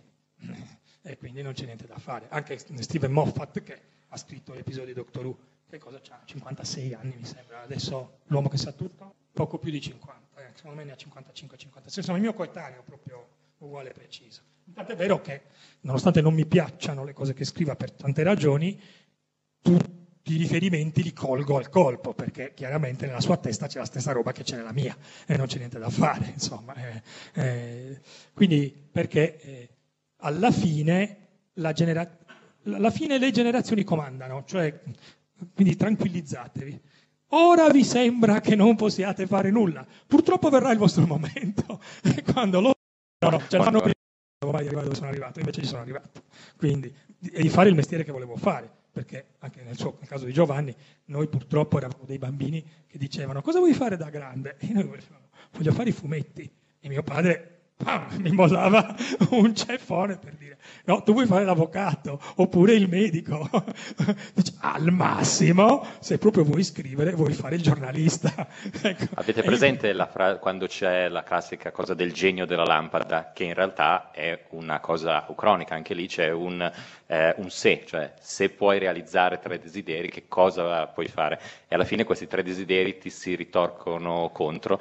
Ecco, arrivare a fare come lavoro quello che sognavi di fare probabilmente è come un, um, ehm, quando il cenio della lampada ti esaudisce un desiderio, c'è sempre qualcosa che ti si ritorce contro, quindi... È piuttosto vero, ai noi, non lo diremo, chissà se riesco a recuperare il mio disco, sì, eh, perché ora noi speriamo di avervi interessato un minimo, eh, è ovvio che non è neanche superficiale questa cosa che abbiamo fatto, è di più che superficiale. Avete altri incontri, avete un incontro con Alfredo, avete un incontro poi con Federico, che vi parleranno anche di altre cose e quindi potrete approfondire.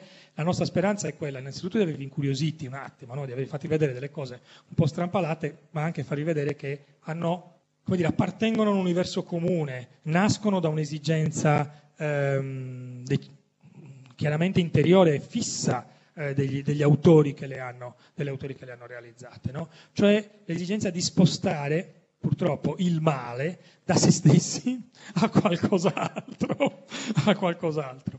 E, e, e questo qualcos'altro, appunto, è facilmente il nazismo, eh, per gli autori di quell'età, sarà qualcos'altro nel futuro, lo valuteremo quando, quando, ci saremo, ammesso di arrivarci, insomma, voi ci arriverete e potrete farvi questi ragionamenti, ribadisco, tra 20 o 30 anni e dire, ah, guarda, no? ora scherziamo su questa cosa sulla quale prima non c'era niente da scherzare, no? Cioè, appunto, no? il dottor Luca salva Hitler è il top della presa per il sedere dell'inglesità più totale diciamo, no? Ecco, teoricamente dovrebbe essere il contrario, dovrebbe ucciderlo, invece lo salva.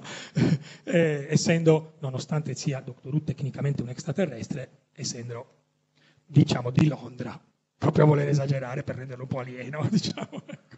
No, no. L'ultimo è sco- scozzese. L'ultimo è scozzese. scozzese, infatti per tutto il tempo non fanno altro che dire che non è possibile che sia scozzese.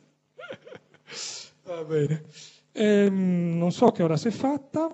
Ancora un piccolo consiglio sempre per la visione, se volete appunto approfondire l'argomento degli, ehm, della, dell'Ucronia, eh, c'è una serie che è andata avanti per la bellezza di eh, c- eh, 5 anni, sì, dal no, addirittura per 15 anni, i, i, viaggiatori, probabilmente con delle interruzioni sliders in inglese, probabilmente con delle interruzioni tra una stagione e l'altra, perché poi cambiavano i protagonisti, e, e il, loro sono viaggiatori delle dimensioni, non sono viaggiatori del tempo, è un gruppo di, all'inizio sono tre persone, ehm, una ragazza, un ragazzo e un professore che dia diciamo, la parte pseudoscientifica, diciamo, è qualcosa molto simile al Dottor Who, è un rifacimento quasi americano del, del Dottor Who, eh, loro sono sempre nella stessa città, sono sempre nello stesso praticamente quasi quartiere, ma ogni volta che fanno un salto sono in un universo parallelo, eh, si spingono molto oltre, quindi eh, chiaramente c'è sempre il solito episodio dove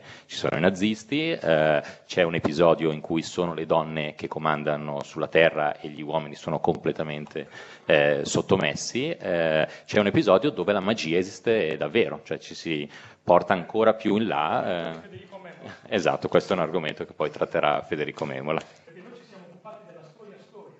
Non ci, siamo, non ci siamo occupati delle varianti fantastiche. Cioè qui, al di là del fantastico in sé, di quello che è la struttura ucronica del racconto, cioè un racconto di fantascienza, però il mondo dove andiamo è un mondo reale, storico. Mentre invece ci sono tutte le varianti, quelle con i castelli, con le fate, con i maghi, con, le, con le cose eccetera eccetera, che ce n'è, che, che ce n'è, che ce n'è. Inoltre ci sono anche le simpatiche confusioni attuali, diciamo, no? Una delle cose che mi è capitato di sentire, e che mi ha fatto molto ridere, ho riso tantissimo, è stato quando no, si discuteva del perché il trono di spade ha successo, no? dato che normalmente le cose di ambientazioni prettamente fantasy, che hanno un contesto non reale, appunto, cioè fiabesco, diciamo così, non funzionano. No? Invece il trono di spade funziona. E mi viene detto immediatamente, il trono di spade è realistico. Nessuno ride, ma invece bisognerebbe ridere, perché cosa vuol dire realistico? No? Ecco. Allora, che ci sono un sacco di uomini e donne nude che fanno sesso violentemente, si uccidono con un sacco di sangue, è un elemento di realismo, diciamo così, ma la realtà dei fatti è che nel Trono di Spade non c'è niente di realistico, è una rivisitazione anche qui di fatti storici, perché è la guerra delle due rose ripresentata in una formula diversa. Ma sono arrivato a sentirmi dire, ma no, come? Ma mica, perché ho detto, ma ti rendi conto che è ambientato su un altro pianeta? E tutti fanno la faccia che ha fatto il Signore là. Come? Dico, scusami, giorno, notte e stagioni funzionano in maniera completamente diversa. C'è in cielo una roba che ha un'orbita ellittica periodica, periodica, enorme. Passa, lo guardano, che cazzo è? Avete mai visto la Luna? Siamo su un altro pianeta, ma nessuno ci pensa. È straordinario. È bravissimo Martin, capite? Cioè proprio un dito, ma è fantastico. Perché io non ci sono riuscito per dirne una, no, io subito onestamente ho detto guarda che siamo da un'altra parte, non ti compro e non ti leggo.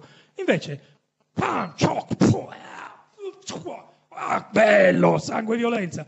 Guarda che siamo da un'altra parte, non ho sentito. non ho sentito. Accidenti se siamo da un'altra parte. E non è un cronico, perché molti mi hanno detto, ma come è ambientato nel Medioevo, un Medioevo alternativo.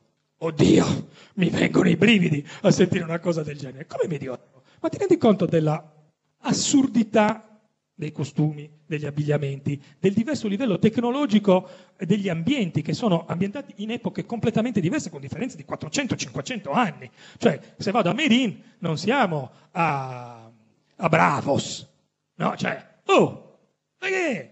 Qui siamo, siamo nel 500 e lì siamo oh, nel, boh, prima di qualsiasi cosa. non è possibile. No? È un mondo totalmente disorganico perché è un altro mondo, completamente immaginario. Beh, vabbè. E poi alla domanda, ma scusa, e i draghi? La risposta è, oh, giuro, ho sentito dire, beh, i draghi sono esistiti. E qui ti rendi conto che il discorso che facevamo prima, che per capire le cose bisogna sapere un po' di storia, diventa un po' complicato. Dici, no, guarda che i draghi non sono mai esistiti. I draghi non esistono. Dice, è esistito che molto prima dell'Ottocento, quando abbiamo cominciato a classificare le ossa, qualcuno beccasse le ossa dei dinosauri e si chiedesse che razza di mostro era questo. E quindi dicesse, era un drago. Ma certamente i draghi non sono esistiti Speriamo almeno perché se dovessero anche tornare, come sappiamo, eccetera, ci siamo, siamo tutti rovinati. No? Ecco. E quindi è la cosa bella, è l'ultima, l'ultimissima, siamo su un altro pianeta, è un mondo completamente diverso e così via, eccetera. E quindi i nostri amici zombie di ghiaccio, cosa sono? Rischio spoiler, attenzione. No, non è uno spoiler perché io non ho letto neanche i libri. Mio fratello che li ha letti tutti quando io gli ho detto la mia teoria, che sto per dirvi, mi ha detto, non li aveva ancora letti tutti, mi ha detto, ma no. arrivato in fondo, mi ha detto, non l'ha ancora detto. Dico, ah, ecco, non l'ha ancora detto. Quindi non è ancora detto. Ma signori, sono extraterrestri, hanno poteri completamente alieni, fanno delle cose completamente diverse, hanno una biologia del tutto diversa. Eh? Funzionano in maniera completamente diversa dagli esseri umani e vengono dalla cazzo di astronave in orbita, che è lì è bianca, è luminosa, tu pensi la cometa. Chiamiamola cometa. Mi va bene anche cometa, eh, voglio dire. Anche Gesù bambino viene dalla cometa. E quindi voglio dire, è così. quindi, allora, premesso che questo me lo sto inventando, chiaramente, però me lo sto inventando sulla base delle informazioni che mi sono state fornite narrativamente, quello che dico è che la percezione delle cose va, raccont- cioè, va percepita appunto in una maniera diversa. Quindi realismo, scusate, una minchia. Okay? Capacità, grandissima capacità di come dire, intrattenere il lettore nei romanzi e il pubblico in televisione, certamente sì. No? Ad esempio, no? Ah, non possiamo andare a Valiria, perché è successa una roba terribile a Valiria, no? Poi ci andiamo, in una scena da ridere. E a Valiria è pieno di gente contaminata. No? Sono tutti con le piaghe, c'è il male terribile. E rasa al suolo. Quando arriviamo a Valiria tu fai, ma me lo sto sognando io. O è una foto di Hiroshima, questa del fondale di Valiria. No, non te lo stai sognando, perché è ovvio cosa è successo a Valiria. No? E d'altronde sta minchia di energia che deve muovere tutta questa roba. Quindi è chiaro, i valiriani hanno fatto quello che non dovevano fare, hanno acceso un reattore nucleare e gli è saltato in aria. Esattamente, o meglio, nucleare. Qua lo potremmo chiamare oricalco. E voi sapete cos'è l'oricalco? L'oricalco è quella cosa che Platone dice, che era la fonte di energia unica, che poi c'è anche in Gregory Hunter, scusate perché questo fa un po' ridere, ma insomma, la fonte di energia unica di Atlantide, che a causa della presunzione degli abitanti di Atlantide, no? l'uso non corretto dell'oricalco e del suo potere, li portò all'autodistruzione, alla distruzione del loro continente che si inabissò durante palla, gigantesca palla di fuoco. Di che cosa staremo mai parlando? Il bello è che lo parla Platone della gigantesca palla di fuoco, dell'oricalco, dell'esplosione nucleare del cazzo. E quindi è chiaro che giustamente quelli come noi che scrivono storie fanno. È molto interessante, no? È la stessa cosa che succede anche nella Bibbia, eh? quando Dio decide che Sodoma e Gomorra devono essere eliminate. Non è che vengono eliminate in un altro modo. Due testate multiple. In realtà poi erano cinque le città, ma no, no, è vero, se controllate cinque, la no, le Bibbia... Atlanti erano- città erano cinque. No, anche di Sodoma e Gomorra, erano cinque le città, cioè c'erano Sodoma e Gomorra e c'erano altre tre non, Non nominate. non- non nominate, ma diciamo, aveva voglia di distruggere un po' di roba quel giorno Testate nucleari multiple. Testate nucleari multiple. Questo per chi non è credente. Per chi è credente è l'ira di Dio. Ma decidiamoci. no? Questo per dire che stiamo sempre girando in tondo sulle stesse idee. Qualcosa è inevitabilmente successo, la distruzione di questo tipo. Sono i famosi punti fermi di cui parlavo, no? Eh, di cui parlavamo prima. Questa cosa, il diluvio universale, la distruzione di Atlantide, eh, la catastrofe di Valiria, piuttosto che le cose, eccetera, qual- qualcosa è successo per forza, perché non possiamo avere questo ricordo così vivido di questa cosa, non possiamo avere quest'idea così nitida e ripetitiva di questa cosa senza che ci sia un fondo di verità in questa cosa qui. No? Quindi è da queste cose che nasce tutto l'universo della fantascienza. Fantascienza nasce dal fatto che ci stiamo ricordando di qualcosa che non c'era più.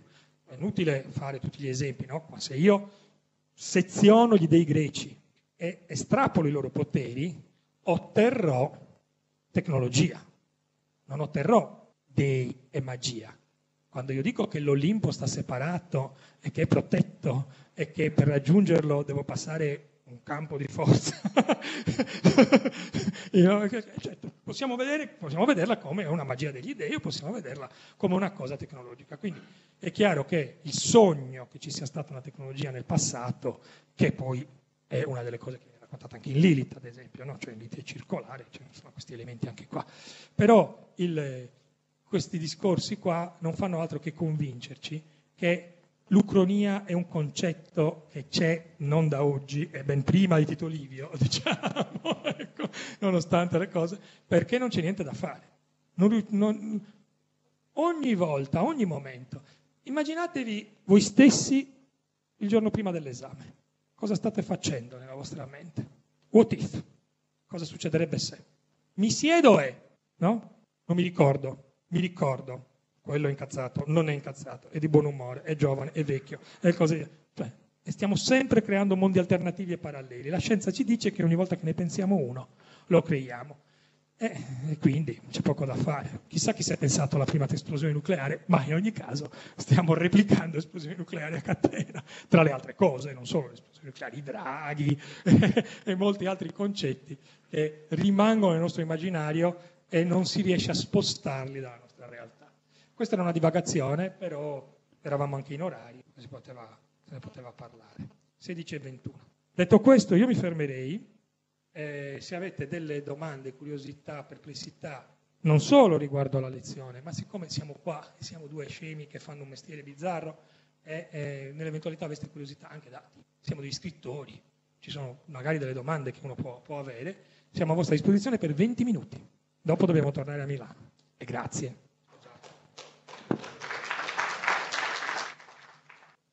Eh, scusate, scusate un attimo, ricordatevi sempre dovete parlare qui perché la registrazione avviene dall'interno del sistema, quindi anche vi sente tutto l'universo, se non parlate qui non rimane nella registrazione e quindi è un peccato. No, no, no. Un attimo. Ma l'ho già... No. No, ma è perché così rimane la domanda nella registrazione, capito? Se volevi dire due parole sullo steampunk, che appunto si è mangiato un po' il concetto di storia alternativa negli ultimi anni. Adriano Barone, che è un mio amico e anche lui uno sceneggiatore e scrittore, parlerà lui dello steampunk. eh certo, vieni giù. Ma certo, ma vieni giù lo stesso, scusa. Bene, Per la serie mi faccio una domanda e mi do una risposta. Così è, è più divertente. dai. Vabbè, scusate, era imprevisto. No, eh, mm, non so quanti di voi conoscano il concetto di steampunk, qualcuno può alzare la mano? Due, tre, quattro persone. Ok, fondamentalmente la storia alternativa, come vi è stato detto, non ha tutte queste possibilità narrative proprio perché i turning point, come vengono definiti, sono sempre gli stessi. Io l'unico in più che avrei aggiunto, però l'ho letto solo in un romanzo di Harry Turtledove che si chiamava Gente di Bisanzio, era Maometto si convertiva al cristianesimo. che, era, che era molto interessante ed era interessante anche il modo in cui Turtledove lo spiegava, cioè un esercito stava per attaccare, tra i santi e i profeti che venivano pregati veniva anche pregato il profeta cristiano Maometto. Quindi, seconda pagina ti veniva chiarita questa cosa e tu pensi, bravo, che non hai perso tempo a spiegarmelo. E quindi il concetto era che l'impero di Bisanzio si sviluppava in direzioni senza avere appunto le cariche delle, delle popolazioni islamiche, riusciva ad espandersi, non c'era la, la decadenza dell'impero eh, romano, almeno quello orientale. Cosa è successo? Che ad un certo punto qualcuno ha deciso che era più divertente non solo immaginare una storia alternativa, ma immaginare delle invenzioni della nostra tecnologia che casualmente venivano inventate prima. Quindi si ipotizzava che appunto l'energia atomica venisse sviluppata prima, che eh, dire, i robot venissero sviluppati nell'Inghilterra dell'Ottocento, chiaramente con la tecnologia che c'era all'epoca. Quindi se inventi l'energia nucleare muori, perché non sanno che bisogna schermare col piombo eh, come dire, le, le fonti di energia che sono alimentate in quel modo, i robot funzionano a vapore. Infatti appunto steampunk perché tutta la tecnologia funziona a vapore con un sacco di varianti che sono poi su varie tecnologie, però appunto i robot tendenzialmente sono, sono quella più, più buffa, anche perché è visivo. Lo steampunk di fatto non è che abbia creato dei romanzi molto interessanti, cioè è più un'estetica. Infatti se andate alle fiere di fumetto troverete un sacco di cosplayer vestiti con occhialoni e un sacco di ammennicoli in cui si immaginano armi, come dire, arti bionici, ma in realtà appunto pieni di rotelline, eccetera. E di tubi che trasportano l'acqua calda e Esatto. muovono a vapore le cose. Questo ha creato un po' una marea di varianti perché poi oltre a questo cosa si è ipotizzato? Che ci fosse anche della realtà alternativa negli anni 20, quindi il diesel punk, oppure nel, nel Rinascimento, quindi il clock punk, fino ad arrivare alle invenzioni contemporanee nell'antica Roma, il sandal punk. Sandal? Sandal punk, questo esiste veramente. Quella cosa poi di cui ha parlato giustamente Antonio, addirittura, visto che la fantascienza oggi letteraria è a corto di idee, è successo No, no, vai, vai, vai, terribile, e fondamentalmente è diventato un sottogenere, cioè il retrofuturo. Cioè, ormai un sacco di scrittori ipotizzano futuri vecchi. Cioè, quando qualcuno diceva perché non possiamo avere la nostra cintura a razzo? Certo. Allora si inventano dei futuri che sono basati sulle visioni vecchie del futuro e appunto ormai è diventato un sottogenere, Che il retrofuturo. Quello che ho fatto io con Gregory Hunter, bencandomi un colpo in testa. Però non devo rispondere io. No, no, no, ma va bene, eh, Adriano è bravissimo, quindi cioè, ci ci siamo avval- avvalsi della sua collaborazione. Qui Giovanni ci fa vedere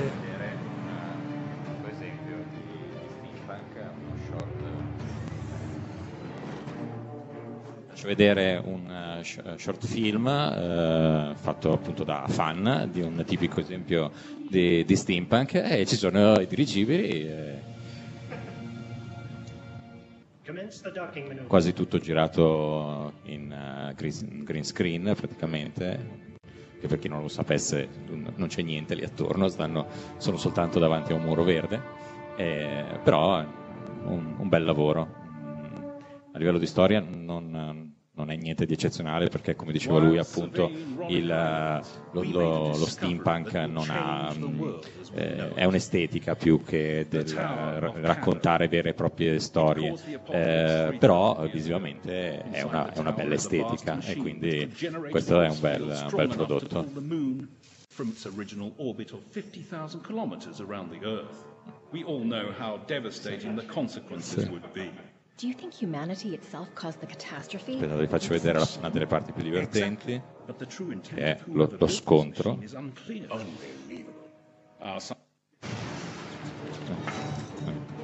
Questa è più, più divertente. Unheard of! Admiral, give us the command to blow the hell out of them! Questa è una delle mie scene preferite. Return fire!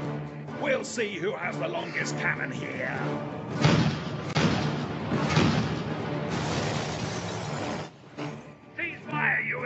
È tutto molto vi- vittoriano, es- esageratamente vittoriano. Chiaramente una nave da guerra con, con le vetrate così decorate non avrebbe alcun senso.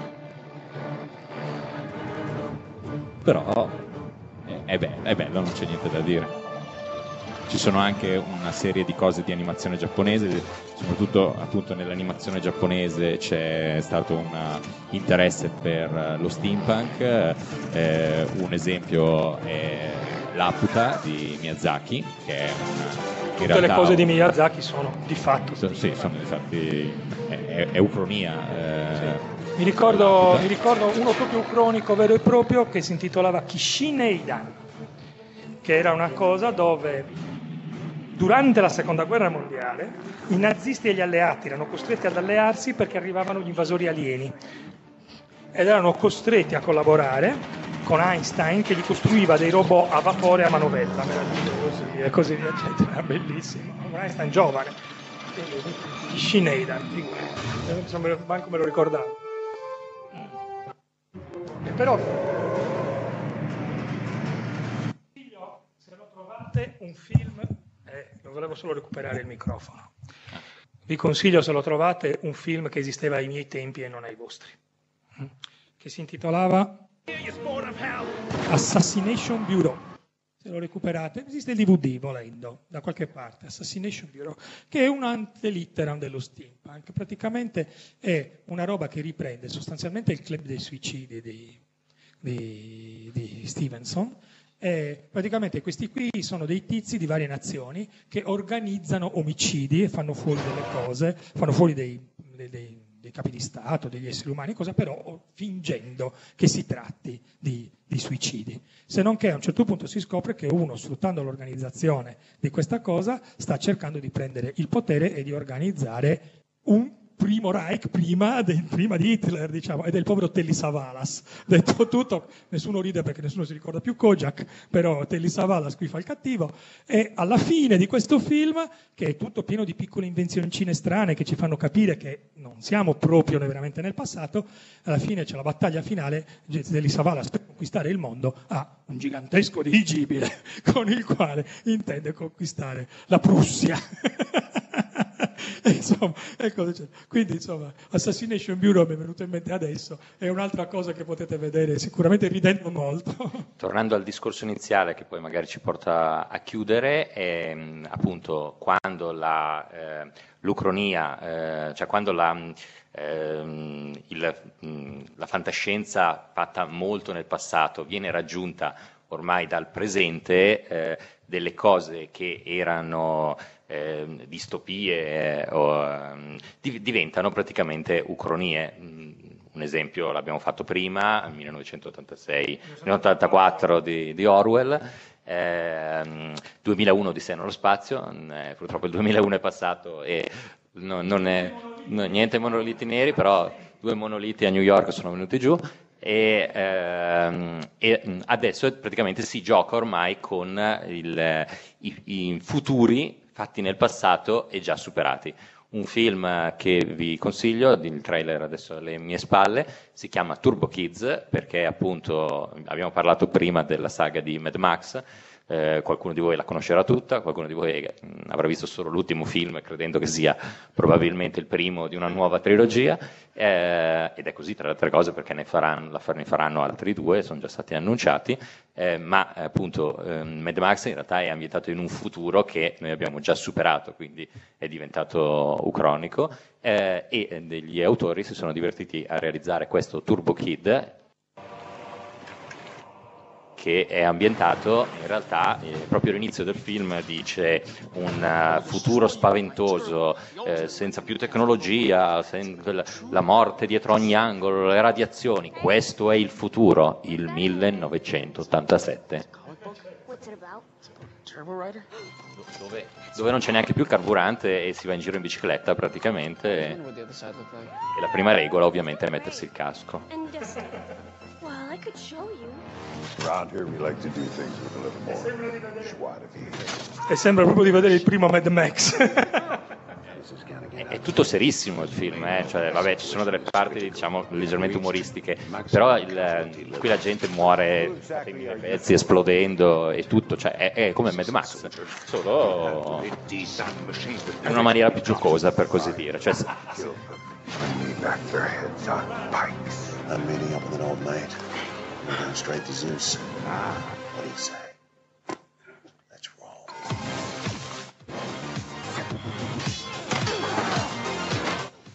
C'è veramente di tutto.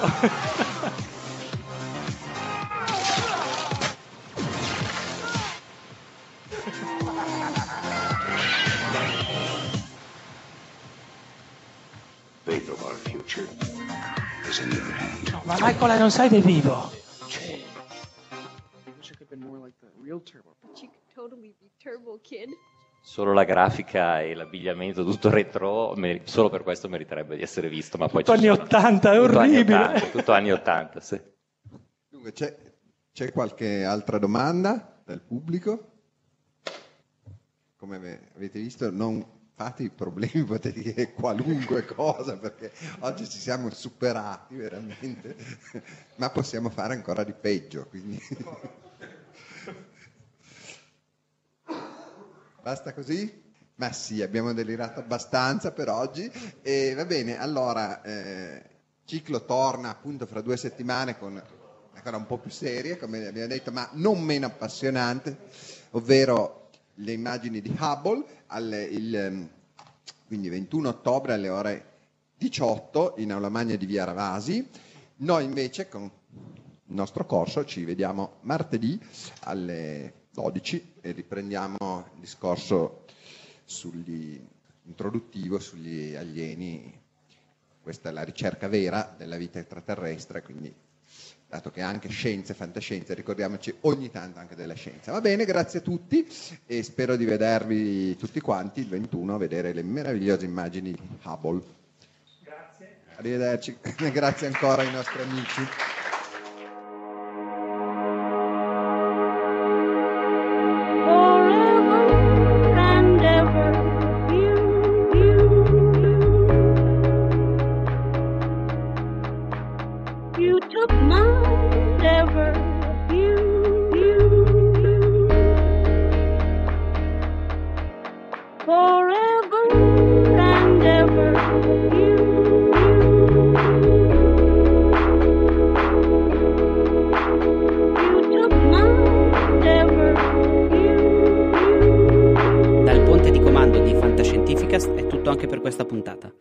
Fantascientificast è il podcast di fantascienza di Querti, il più grande network di podcast in Italia.